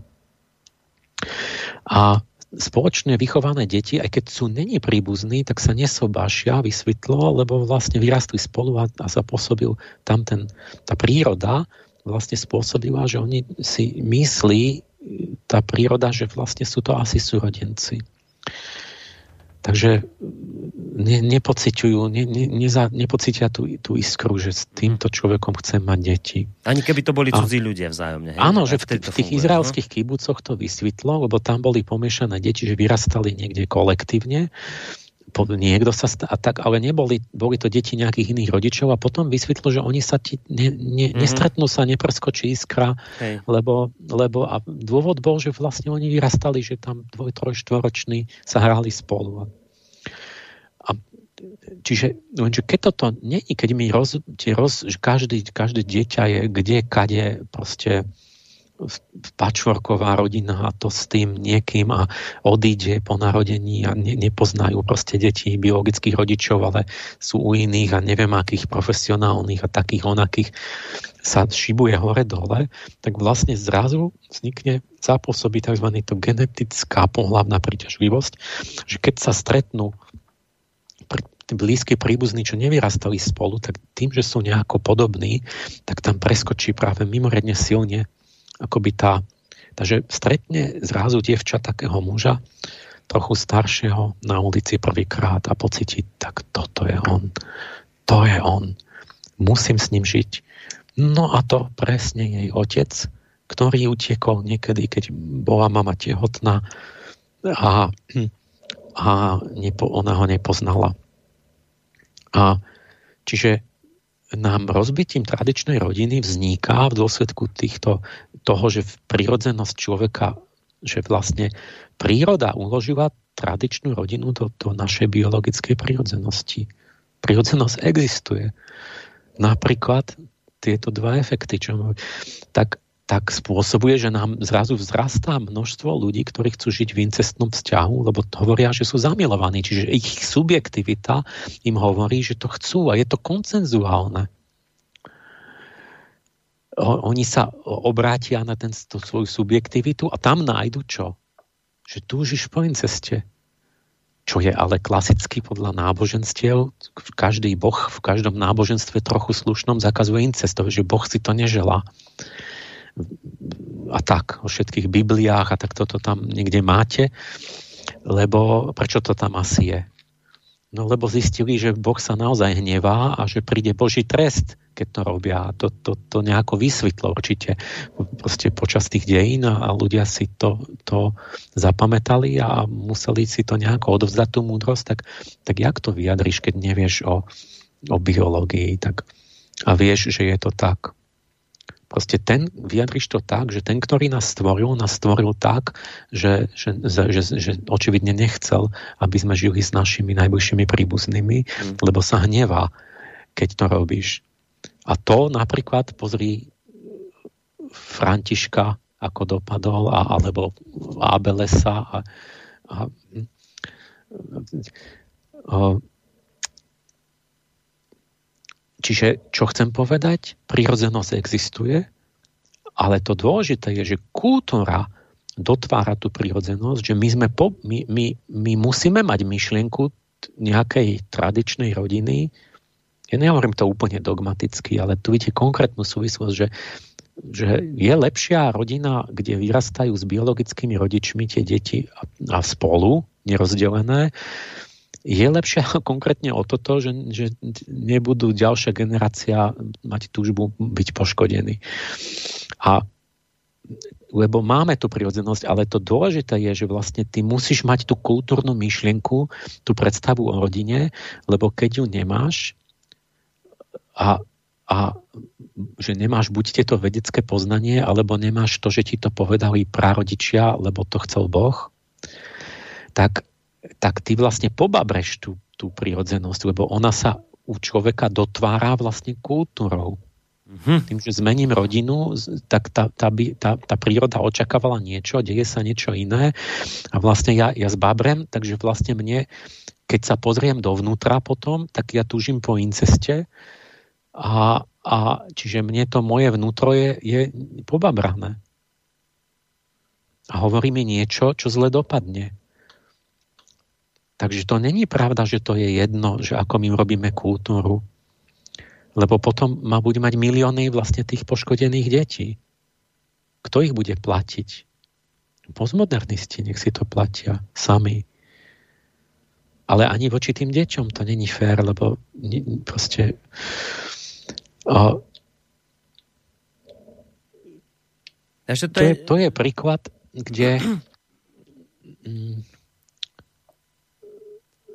na to, že, že jak to je prakticky, konkrétne, to sú blbosti, proste, že není prirodzenosť a rob si, čo chceš. No môžeš si, ja som za to. Ja, proste mňa tu no, niekto obvinil, že ja tu dogmaticky, že ty chceš tú, tú, tú starú morálku. Nie, ja som najprv za to, že budeme všetci maj voľnosť, rob si, čo chceš. Ale plať si sám potom tie, zmrz, tie, tie deti, ktoré ja nebudem platiť proste ústav so, so, s miliónom poškodených detí za to, že ty robíš blbosti, čo už je realita, lebo keď v Pakist- Pakistanci v Anglicku a tak ďalej a v Dánsku, že tam oni, oni sa ženia so sesternicami. A dobrá filozofia je, zistil som, že existuje novoaristotelizmus, už teraz keď hovoríte dejiny filozofie, to ešte nemáte ani v žiadnom slovníku, ale je to a, a ja som novoaristotelik, som zistil, že môžem si podať ruku s nimi v podstate, lebo Aristoteles bol práve taký najväčší grecký filozof, ale to preto, že bol taký, taký mal takú zdravú proste filozofiu naozaj vyváženú. Tí Gréci úžasne v tých malých mestečkách mohli zblízka pozorovať tie, tie ľudskú prírodzenosť a tie, tie, tie, tie formy v súvislosti tak lepšie, ako keď to máte v malom, v kocke, než, než ešte my, keď je tak zložité, že vlastne sú obrovské hmm. systémy krajín. A oni proste mnohé tie veci sú ešte lepšie vystihli, než, než dneska, aby sme to nevedeli. No a ten novo aristotelizmus návrat k Aristotelovi a ide tam práve o to, že, že, že, že stručne povedané, že, že novoaristotelská etika má hodnoty a sú zakorenené v ľudskej prírodzenosti. Tak to bolo to Aristotela, že, že malá, aj človek mal tú svoju účel, všetko malo tú entelechiu, že bolo oko na videnie a, čo, a človek bol na to, aby poznával, aby tvoril priateľstva, aby ocenil krásno, aby urobil tvorivú prácu, aby mal zmysel pre posvetno, že také prirodzené, ktoré ho robia človekom, ktoré mal naplniť, pretože mal nejaký zmysel života a týmto ho naplňuje, lebo to patrí k jeho, jeho potenciálu, tieto schopnosti, ktoré, a zmyslom je čo? Priviesť tieto, tento ľudský potenciál konkrétny k rozkvetu. A potom je človek šťastný a roz, roz, rozvinutý, aké tieto mravné ideály uskutoční čo najlepšie. Ale ako zistíme, ktoré sú to? No nie, že to nejak, že to uh, už to povedal Boh, ale že ten novoaristotelizmus súdobí zakladá na empirickej psychológii, čiže na poznaní povahy a prirodzenosti človeka, biopsycho-spirituálnej, že má nejakú konkrétnu štruktúru, že tam není nič, ako ten Sartre, že tam ako by tam nebolo nič a môžeš sa stvoriť, že, že chcem byť hocičo. Tam je, tam je nejaký sme, nejako sme stvorení. A to teraz, či to bol Boh alebo evolúcia, alebo Boh skrze evolúciu. To je jedno, proste sme utvorení nejako a z toho musíme vychádzať a z toho, čo je, vieme vyvodiť z tej, z tej štruktúry našej prirodzenosti, vieme vyvodiť, čo má byť, čo je pre nás dobré. Toto sa popieralo, to, to, to proste to je tá moja prvá kniha Angelologia tým, že to, toto je chyba. Čiže keď dáte jednoduchý príklad, že, že plúca sú spôsobené tak, aby dýchali kyslík, potom sú zdravé. A keď budeš dýchať oxid uholnatý alebo metán, tak umreš budeš sa dusiť a tak, lebo máš určitú štruktúru plúc, ktorá nie je uspôsobená na iné plyny, ale na vzduch. A to je jasné, to je také triviálne, ale toto sa neverilo, že toto isté by mohlo nejak platiť na, na už také duševné, duchovné, na tieto hodnoty. A, ale áno, tam, tam musíme tiež niečo, ta, musíme tiež takto rozmýšľať, takže ten dobre je to, čo podporuje rozvoj tých, toho potenciálu ľudského, tých, tých cností, ktoré potenciálne máme. Rozum je ten, ktorý to môže riadiť a pretvoriť si tie svoje emócie a tú nižšiu prirodzenosť nacnosti, aby si vybudoval charakter a aby žil eudaimonicky, harmonicky, šťastne. K tomu patrí spoločenstvo u Aristotela. Človek je spoločenský tvor, je mysliaci tvor a vieme si definovať spoločné dobro ak máme nezištný úmysel. Nie, že nevieme, čo je spoločné dobro. To vieme veľmi konkrétne, reálne, proste, čo je spoločné dobro a čo nie je spoločné dobro. To je, to je ten duch toho Aristotela. A toto sú ľudia, ktorí toto obňovujú, akoby taký prúdik tých filozofov novoaristotelských, že sa vrátili k tomu. A, a ja vlastne môžem povedať, že aj tá moja kniha je áno, napísaná v takomto duchu novo aristotelskom, aspoň čo do toho, čo som teraz povedal, že z prírodzenosti z toho, čo je a na empirickom poznaní vieme zistiť, čo by malo byť, ako by človek mal žiť, lebo že, či kedy to dopadne šťastne, kedy nešťastne.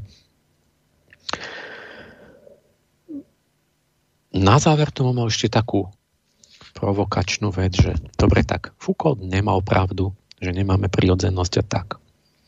Lenže teraz príde tragická otázka, ku ktorej sa vrátim, že nemá pravdu dobre, ale čo keď začne mať pravdu, pretože my tú ľudskú prirodzenosť babreme a my ju ideme meniť teraz a my ju prerobíme technicky tak, že Foucault bude mať pravdu. Že my, my, to, my to ja vymažeme, lebo, lebo hovoríme, že tam není, že by tam nemalo byť, keď tam nejaké je, tak ho, tak ho tam zmany, akoby nejak vymažeme a uskutočníme tú Foucaultovú už sme začali a o tom zahovorí tá, ten bestseller slávny od Harariho Homo Deus, bohočlovek. My ideme, máme tu transhumanizmus, ktorý ide technologicky prekonať a nahradiť človeka za niekoho, za ani nie nového človeka, ale nad človeka, alebo nie človeka, že človek zanikne. A technickým vylepšovaním vznikne nejaký nadčlovek a ten klasický človek sa stane zbytočný a bude vyradený do šrotu. Čiže v transhumanizme ten michalský ideál tam máte, o ktorom ja hovorím, že se, seba prekonaj a vyviň sa akoby to, čo Nietzsche začal, že stvor niečo vyššie nad seba. Lenže v duchovných tých je to, že stvoríš sa, vyvinieš k ušlachtilejšej bytosti, k tomu svojmu vyššiemu ja sám. Ale v transhumanizme sa, že nerob nič, ale my v laboratóriu ťa mm. prerobíme alebo vyrobíme nového kyborga, vymeníme ti niečo, nejakú súčiastku v hlave a tak. A že technologicky, ten, to je technologický tieň Michalského ideálu. Nad človek, že už zase Hitlera sme odsudili, zase sme aj tak sme tam zase, že ideme robiť nad človeka. A už teraz od, napríklad odovzdávame vlastnú myšlienkovú kompetenciu strojom, Čiže nie, že len sa lenivé myslenie na univerzitách, my sme začali technologicky zabezpečovať, e, znemožňovať myslenie e, hardverovo. A zatiaľ je to len, a ešte to ani nemáme v mozgu tie čipy, ale my už to robíme, čiže to už bude len realizácia toho, čo už aj tak bude. Taká, taká Angelina Jolie si nechala odstrániť prsia na radu počítača. Čiže za ňu myslí počítač. Lebo umelá inteligencia, e, veď poviem za chvíľu, že umelá inteligencia nás bude poznať lepšie než my sami a bude rozumné prenechať jej všetky životné rozhodnutia, až po tie najosobnejšie, aby sme výber partnera. To, čo bolo, že horoskopy a tak, že to není pravda, že podľa horoskopu to iba kto verí. Ale teraz, čo hovoria vedci, no ten, tá umelá inteligencia, tak tá vám povie, koho si máš zobrať, ona bude poznať vás. A to, to si nevyberieš tak dobre ako, čiže, čiže ľudia si začnú vyberať. A teda nevyberať a prenechajú výber. O každom z nás bude počítať umelá inteligencia vedieť najlepšie, koho by sme volili, takže odpadne aj demokracia. Boris, ne, nebuď na čo by strácal čas, že budeš počúvať volebné debaty a, a niečo študoval a nejako kontroloval nejakého kandidáta. Tak počítač vie, má 100 tisíc krát viac informácií o všetkých kandidátoch, aj o tebe. On vie, koho by si volil, tak on tam rovno ten tvoj hlas pošle do tej centrály a ty sa už len dozvieš, koho si volil. A však malom a sa to už deje. Veď, sa môžeš zabávať. Áno, veď, už sa to aj deje medzi tým, však tu v tejto relácii si to riešil Cambridge Analytica. No, to je presne to. Áno, že my potom, že zrušíme celkom, lebo fakt on, a to, chápeš, ale to bude, to bude isté. Musíš pochopiť to, že to bude naozaj isté. My vedecky dokážeme ako tak, že najprv povieme, však ľudia voľte, keď chcete a pozrite, tu je umelo inteligentný systém a jeho predikcia je 99,9%. On, ten počítač nahlásil, takmer bezchybne všetky vaše hlasy, naozaj, že ktoré ste vy chceli. Chápeš? Takže naozaj mu to môžeš prenechať. Hm. Strácame čas na voľbách. On dokáže, že to bude vedieť. Hmm. Tak kde je chyba? Prečo nezrušiť demokraciu? Na toto musia byť ľudia pripravení, musia vedieť, kde je chyba. Uh, pred troma rokmi, štyrmi, Alfa Zero program, sa naučil, nemal nič, nevie, nepoved, naučil sa sám hrať však za jedno predpoludnie, na, dosiahol nadľudskú úroveň, čiže porazil nielen ľudí, ale porazil aj tie počítače, ktoré už sú ďaleko nad ľuďmi, že už, oni už nehrajú s ľuďmi, hrajú medzi sebou počítače teraz. Šach.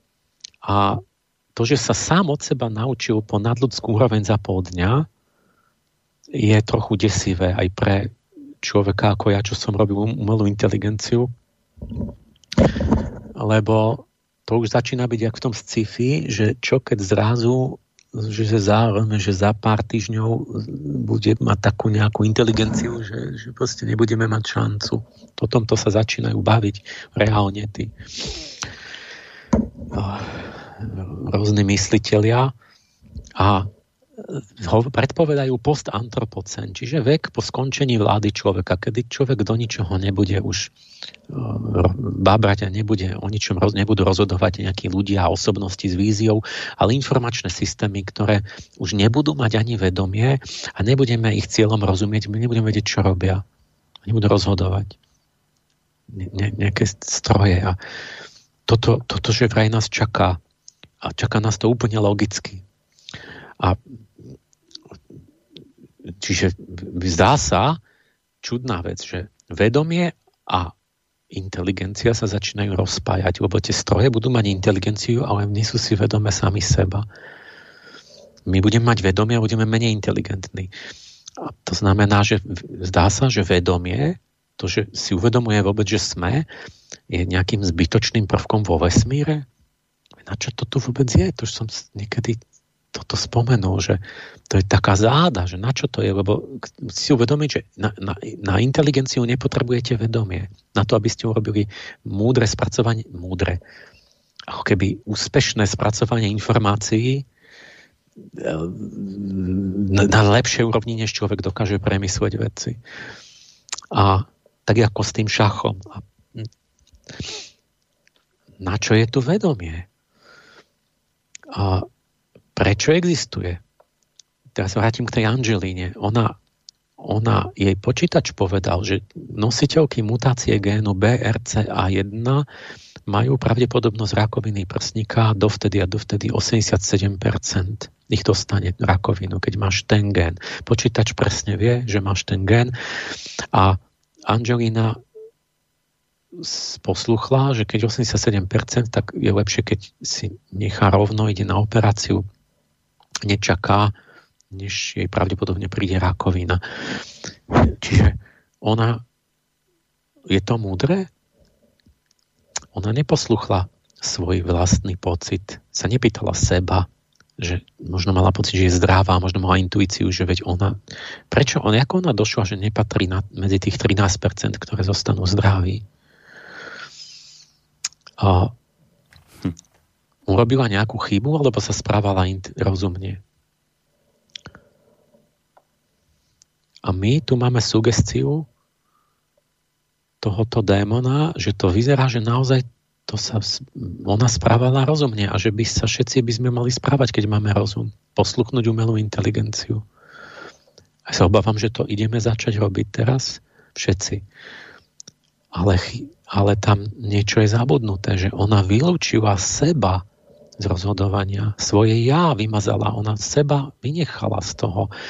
Lebo veď ona nemá tam dočinenia s tým.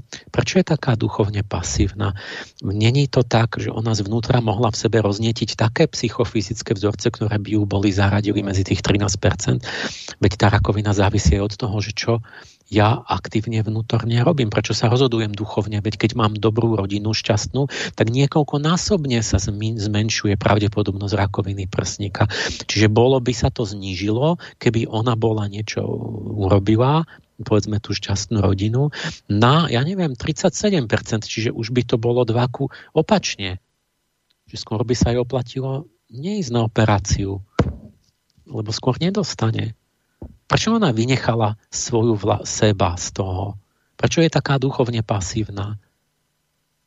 Acedia, lenivosť. Duch e, e, spí. A spí? Ona nemá ani myšlienku, že by niečo ona mohla. Nepríde tam, ani není reč o tom. Nevzdávame sa my tu skutočných perspektív budúceho vývoja človeka, nemala ísť dovnútra ten vývoj, aké pre nás zamýšľali tí naš nejaké dobré mocnosti a my sa toho vzdávame a prenecháme sa celý počítačom. Ten, ten, a čo vznikne? Ten nadčlovek, Harari hovorí, že bude kombinácia stroja, zvieraťa a globálnej informačnej siete. Čiže to bude nejaké strojo zviera zapojené do tej svetovej siete, len čo zmizne, vymazaný bude z neho ten ľudský stred, to individuálne ja, ktoré humanisti mali za posvetné. Že humanisti verili, že máme nejaké ja, ktoré si zaslúži ten rešpekt právny a že nesmieš ubližiť človeku. Alebo nie. Tak, tak. A pekne opísal, že kto je to humanista. Humanista to je taký človek, že ktorý keď chce urobiť životné rozhodnutie, ide na prechádzku pri západe slnka na nejaký kopec, pozrie sa na more alebo na nejakú krajinu a tam sa pýta svojho vnútorného ja, že čo je dôležité. To sa dovnútra, tam, tam má nejakú takú posvetnú také žriedlo, alebo tam povie tá jeho vnútorná intuícia, ktorá je záhadná, neviem čo, odkiaľ, že, že kto som, čo chcem. A predtým mali Boha, ľudia sa pýtali Boha a tak a potom tí humanisti mali tiež posvetné, alebo takže v ľudskom vnútri bolo niečo, takáto inštancia, to moje ja, najvnútornejšie. No teraz vysvitá, že však to ja není nejaké záhadné, že to sú nejaké algoritmy iba, podvedomé v mozgu. A tieto, toto ja, no a sú to nedokonalé algoritmy. Človek nie je nič viac než nejaké algoritmy a ešte k tomu nedokonalé. Takže tieto algoritmy sa, sa a bez tak, bez tak sme iba nedokonalé algoritmy a po, pocit slobodnej vôle je iba sebeklam, že to sú proste nejaké, nejaké algoritmy. A teda toto ja, ktoré bez tak iba nedokonalý algoritmus bude nahradený lepšími algoritmami. Slobodná vôľa bola ilúzia, takže o nič neprídeme, veď sme ju aj tak nemali doteraz. A odovzdáme sa lepším algoritmom, ktoré budú namiesto môjho ja, pri tom západe slnka, bude to, že, že mi príde ja od umelej inteligencie, ktorá to vyhodnotí do mozgu myšlienka alebo čo. Už teraz chodia na Facebooky a tak, že čo máš robiť? A už teraz sme sa odovzdali, ale takže to už stačí len technicky, keďže to už je aj tak pravda, tak už len to stačí rovno napojiť do mozgu, aby som nemusel otvárať počítač. Vlastne sa nič nezmení, lebo že aj teraz sa riadíme informáciami, ktoré nám prichádzajú na obrazovky a nie vlastným rozumom. Čo sa deje, ľudstvo si tu berie sugestiu slnečného démona za svoj programový cieľ. Nachytali sme sa na, túto, na tento návrh, že nechcete to takto? Dobre. má nám umelá inteligencia slúžiť ako nástroj, alebo nás má nahradiť? To je otázka doby. Sociálne siete už mnohým suplujú myslenie, roboty už odsudzujú nevinných na smrť niekedy omylom, ale majú veľkú úspešnosť. Namiesto toho, aby nás vnútra celistvo premienial oheň lásky, tak je to v nejakom klasickom duchovnom úsilí. Tak teraz čiastkový technický rozum ide vylepšovať a nahradzovať mysel, ktorej ešte ale nerozumieme. Človek ruší vlastnú prirodzenosť a namiesto seba ide stvoriť niekoho iného, nejakého inočloveka. človeka a teraz tá otázka, kto by to mal byť vlastne, kto by, kto by to, keď nebude človek, tak ak, a my stvoríme niečo iné namiesto nás, tak podľa čoho, podľa akých hodnot, že to by mal byť ako kto a prečo by to mal byť niekto a nie niekto iný. Po, zamyslite sa na to otázkou, že jak zistíte, že to, toho, koho ideme vyrobiť, že aký by to mal byť nejaký, že čo. je, lebo že čo malo byť, sme sa pýtali nejak naše intuície, ale teraz, že môžeme hoci čo, tak, čo by to je? Kde máte? To, to, toto je zúfalstvo, jak u toho Sartra, že čo vám povie teraz, že čo, by, čo ideme stvoriť, akého? A jakého nad človeka? Podľa čoho by to malo byť? Že, alebo je to jedno? Do, ja keď som toho Harariho dočítaval, tak som mal pocit filozofickej závrate nad priepasťou hodnotovou, že vlastne ja, lebo je tu taká vážna otázka, pred ktorou ja ešte sa trošku akože ani ja neviem na ňu odpovedať, že keď, keď ak tí archanieli, čiže náš, oni existujú určite v tom zmysle, že vnútorný, je to náš vnútorný zážitok právzorov. Veď potiaľ som to ja dokázal, ale odkiaľ tie pravzory idú, keby boli spätí len s našou biologickou prírodzenosťou, že to není niekde vo hviezdach, ale je to len tak, jak ten, tie efekty pri tom inceste, že to je v našej biologickej prírodzenosti a my ju prerobíme, môžeme ju prerobiť na úplne inú, tak zaniknú tie pravzory, tí archanieli spolu s tým. To znamená, že moja angelológia už nebude platiť, po tom, čo, čo Harari a spol prerobia človeka na niekoho iného, alebo bude mať inú prirodzenosť, nie tú ľudskú. Tie pravzory u mňa utvárajú ľudskú prirodzenosť. Tak toto bolo po, po neviem, koľko stá milióny rokov. A čo keď môžeme to prerobiť a potom ja neviem, čo, bu, čo by malo, nemalo byť. Potom ani ja to neviem povedať. Alebo do akej miery platia tieto právzory, ktoré ja sa snažím objaviť i pre každý budúci vývoj na Zemi, že aj tá, alebo aj na iných hviezdách, že keď sú to iné bytosti, tak tiež musia mať nejaké právzory, nemusí to byť, nemôže to byť hocičo.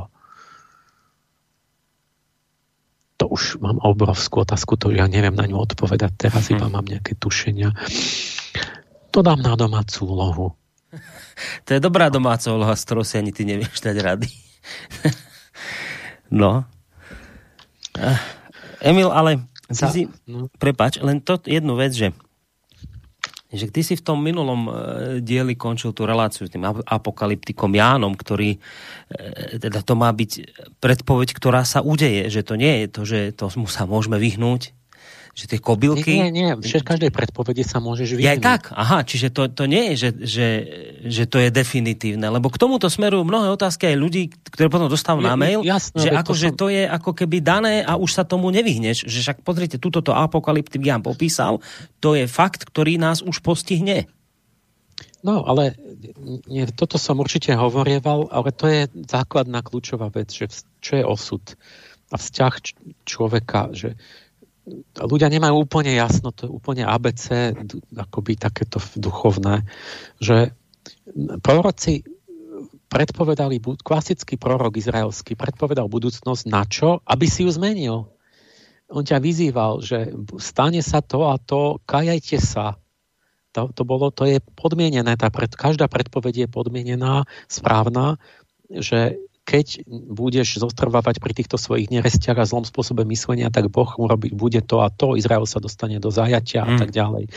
A ale na toto hovorí, že obraťte sa, zmente, proste buďte lepší, aby sa to nestalo. A, ale ono sa to väčšinou stane, pretože sa ľudia sú duchovne leniví a nezmenia sa. Preto sa to plní. Čiže ten, ten osud je niečo, čo keď máš nejakú postoje, tak sa ti to nevyhnutne splní. Ale v jednom prípade sa to nesplní. Keď zmeníš sám seba, tak sa zmení osud. A už sa splní inak, pozmení sa to. Preto mm. sa vedelo v mýtoch, že jedine Boh Slnka je schopný človeka zbaviť osudu. Preto v tých mýtoch, že keď chcel, ja neviem, kto to už bol, neviem, tí hrdinovia museli za Bohom slnka, že prosím ťa, urob ty, že sa nestane predpoveď. Lenže ísť za Bohom slnka znamená spojiť sa s Bohom slnka, čiže znamená urobiť duchovný slnečný dej, kde ty sa prekonáš a zmeníš sám seba. No a komu by sa toto chcelo? To je to posledné, čo sa nám chce. Takže vlastne to skoro nikto nerobí a preto je to tak, že osud sa skoro vždy plní keď je to práva predpoveď. Mm-hmm. No, ale dal si tú ťažkú otázku na záver tejto relácie, a nad ktorú to vlastne vôbec prvýkrát do teba počujem, že tu to nevieš absolútne ani ty. Že, že... Nie, ne, ja mám nejaké, ale to, to je tak veľká otázka, že to nemám ako. Ja mám len mm. nejaké také nápady ale možno inokedy niečo. No dobre, ne, tak, neviem k tomu, lebo to je ťažko odpovedať. Dobre, veľmi. tak len tak v jednoduchosti mi povedz, že napriek všetkému, že nemáš to sformulovať, však sú len nejaké nápady a tak, ale je, skôr teda k niečomu pozitívnemu? Vec, lebo ešte som chcel na záver no, povedať. No áno, však dobre, trošku natiahneme tú reláciu. Hej, hej, môžeme ešte. A, že to je, že toto je obrovská filozofická výzva, lebo ale je, je tu jedna taká konkrétna analogia, že, že ak aj tie pravzory nejako súvisia alebo sú nejak spojené s tým, s biológiou, čo ja vlastne musím uznať a vidím, a že, že, to, že to jasne súvisí aj s evolučnou minulosťou Zeme. Druhá vec je, že to neznamená, že neexistujú tie duchovné nejaké síly, lebo, lebo veď, ja neviem, podľa katolického evolucionizmu je to tak, že vlastne tí, tí, tí, tí anieli sa v tej evolúcii sú, sa prejavili. Čiže to, že máme nejaké evolučné štruktúry, typy zvierat, je, je to, že, že tam pôsobí Boh v tej evolúcii, že tam tie Bože myšlienky tvorivé, to sú tí, tí anieli. Takže vlastne hm, ale materialisti povedia, že tam sú len, je tam len ten hmotný vývoj a není sú tam nejaké platonské idei v tej evolúcii. Nič menej, ale není isté, že tam naozaj nie sú tie platonské idei, lebo oni tam nejako očividne sú, len, len je to taká, taká veľmi zaujímavá jedna z takých medziotázok, ktorú človek nevie, jak to má vlastne povedať, že jak je to s tými platonskými ideami, to dodnes není jasné. Napríklad v matematike nevedia rozhodnúť, proste sú tábory a pri filozofie pohľady, že teda existujú tie matematické pravdy, ako existujú. To sú hmotné alebo sú nehmotné? Ak, ak sú nehmotné, ak je, ja neviem, Pythagorová veta platonskou ideou, že to je nehmotný zákon, ktorý lebo kde máš, kde Pythagorovú vetu nájdeš ležať niekde? Na ktorej planete, alebo kde niekde je? Očividne to je pravda, ale čo to, kde to je? Tak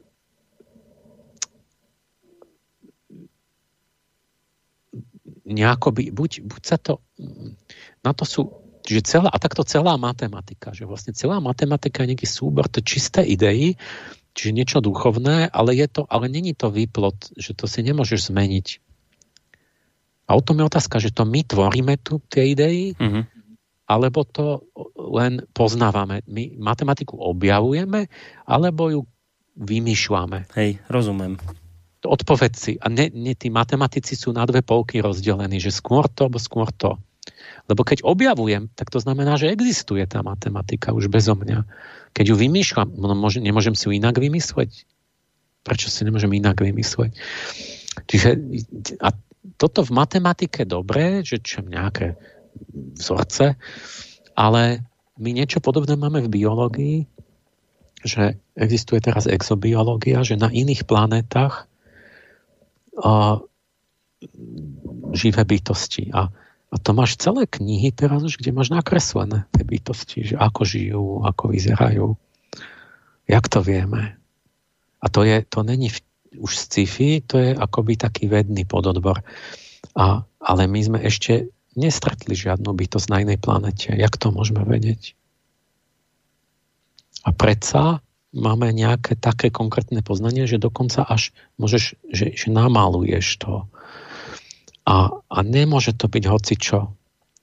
Čiže a to je niečo ako biologická matematika, že vlastne tá, tá, tá keby boli, ak sú niekde v nejakých podmienkach nejaké zvieratá na, na, na, na tom Titáne alebo na inej galaxii a sú tam určité podmienky, tak, tak vlastne tie zvieratá nejako musia byť, je to tak, tak približne obmedzené, že ti vyjde určité zviera, ako keby tak matematicky, ako, nejaká, ako keby to bola platonská idea v podobe živej bytosti.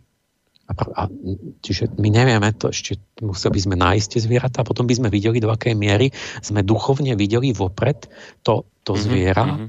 že nakoľko sme ho sa trafili. A, a, a to, je, to je teraz jak to je, že to teda vieš, čo, čo máme na to povedať, že jak to je s tým Platónom?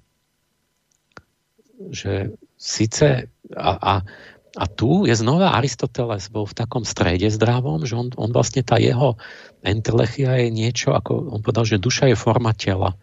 Že je to úzko zviazané aj s tým telom, ale že to je niečo, není toto telo je to niečo akoby organizačná idea toho tela, alebo čo. Takže toto je taký nábeh, kde by som mo- mohol začať rozmýšľať, že, že či by sa na, keď by sme prileteli na inú hviezdu a na, ich, na jej planety, či by tam sme nenašli, do akej miery by sme našli niečom podobné pravzory, mm-hmm, ako rozumiem. na Zemi Hej. A potom by platilo, že aj ten budúci vývoj, aj na Zemi, to je jedno, že na tej novej Zemi, kde bude nový nadčlovek alebo niečo, že by tiež podliehal niečomu a že otázka je, že čo by zostalo z tej mojej angelológie, väčšia časť alebo menšia časť, alebo čo z toho by boli také zákony, čo, čo, čo sú ako keby platonská pravda, ktorá je nejaká väčšine platná.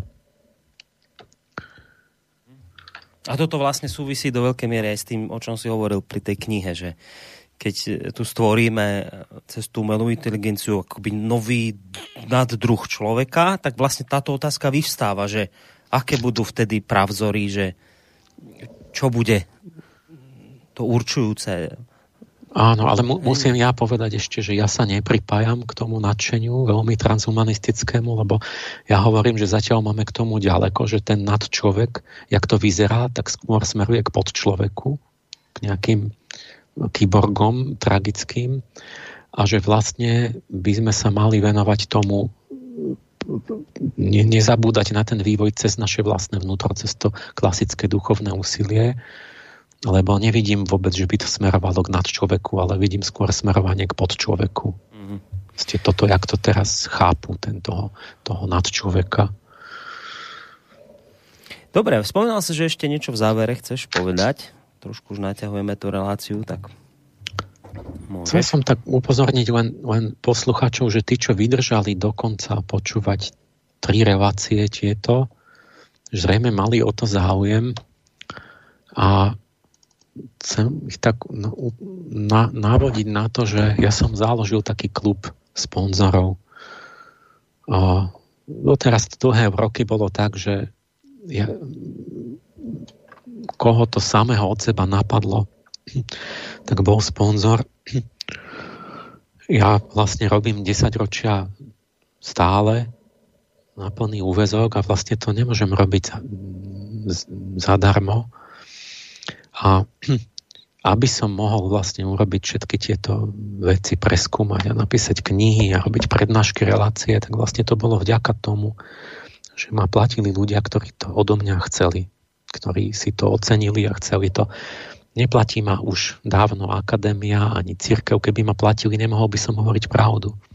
Nemohol by som vôbec hmm. rozmýšľať, že, že jak to je naozaj, ale by som musel hovoriť to, čo, to, čo ten, kto ma platí. No. A čiže ten priestor, že ja vlastne tu môžem rozmýšľať pre ľudí pravdivo, slobodne, vzniká tým, že ľudia si to vlastne zaplatili, že to mám pre koho robiť. A keď robím tak zadarmo, kde, kade proste, že rozprávam a prednášky, vysielania, viac menej, to nezaplatené, tak ja vlastne to takto nemôžem robiť všetko, že mňa všetci chvália, že výborné, že kedy bude ďalšie, že mne trvá, ja neviem, dva mesiace, než, než preskúmam nejakú vec, alebo pol roka. A inak by to nemalo tú kvalitu. Tak som vymyslel teraz to, že taký uvedomelejší prístup, že, že bude aj také vedomé členstvo, že kto pošle 15 eur mesačne ste nejakú sumu, máte to na tej mojej stránke www.sofia.sk tam je také, ten priečinok, že podporte nás a tam je, že klub podporovateľov Sofie. A myšlienka je tá, že jednak, že, že, že títo ľudia, že budú v takom zozname a že ja urobím občas pre nich stretnutie, kde im poreferujem o tých nejakých, čo robím, kam sme sa dostali ďalej, nejaké najnovšie, najzaujímavejšie výsledky. A tým vlastne oni, jednak ja budem poznať ich, jednak oni medzi sebou a budem vidieť, kto to je, jednak oni budú, a oni budú mať pocit, že taký vedomejší, že aha, že toto je, na toto sa premenila moja podpora, takto sa môžu tešiť, že toto sa je v pláne, toto sa nám podarilo a, že budú mať taký vedomejší vzťah k tomu, že čo robia, prečo to robia. A mne to pomôže, vlastne mi to umožní akoby robiť nejakú kvalitnú prácu Áno. do budúcnosti. Takže na, moje, na mojej webovej stránke to nájdete. www.sophia.sk Tak. To je najlepší spôsob, ako túto vec uh, si môžete ďalej zistiť podrobnosti, takže www.sofia, to sa píše ph, sofia.sk Emil, ďakujem ti veľmi pekne, že teda po dlhšej dobe sme ťa opäť mohli počuť, konkrétne v takejto zaujímavej trilógii, aj keď teda so záverom, ktorý nevyzerá veľmi ako, tak veľmi optimisticky. No ale podstata je tá, čo si hovoril teraz, že to, že niečo zle vyzerá a niekto niečo zle predpovedal, to neznamená, že to tak musí dopadnúť, že tu treba vyvinúť nejaké úsilie, aby sa to nestalo. Tak s touto myšlienkou by sme sa mohli rozlúčiť a ja ti teda naozaj veľmi pekne ďakujem za tieto relácie. Ja ďakujem tiež tebe za spoluprácu a za pozornosť posluchačom. Pekný deň prajem. Emil Páleš, sofiológ, sa s vami už rozlúčil a pekný zvyšok dňa vám praje Boris Koroni do počutia.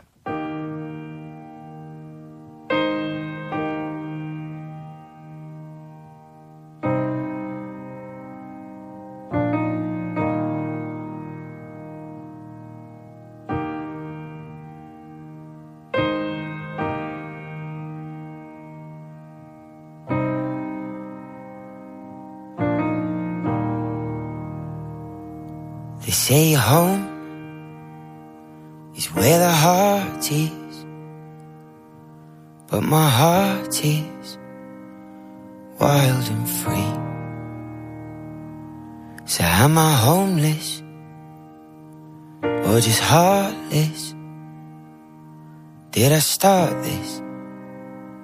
Did it start?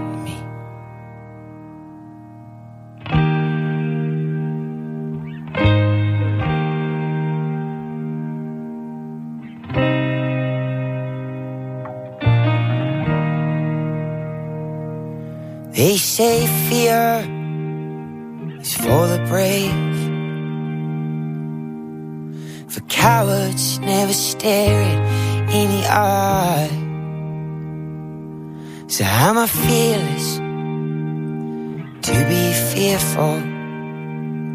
Does it take courage to learn how to cry? So many winding roads. So many miles to go.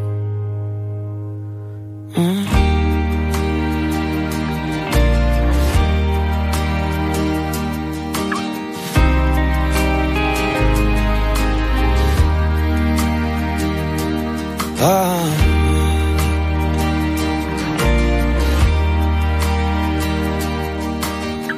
all night. They say love is for the loving. Without love, maybe nothing is real. So am I loveless? Do I just love less? Oh, since love left, I've nothing left to feel. so many winding roads, so many miles to go. When I start feeling sick it all, it helps to remember I'm a wall. It runs down from the hillside to the sea. When I start feeling that it's gone too far I lie on my back and stare up at the stars and wonder if they're staring back at me. And when I start feeling sick of it all, it helps to remember I'm a brick in the wall that runs down from the hillside to the sea.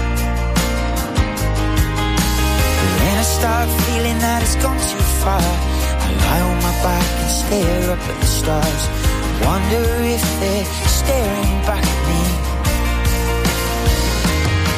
Oh, when I start feeling sick of it all, helps to remember I'm a brick in the wall that runs down from the hillside to the sea.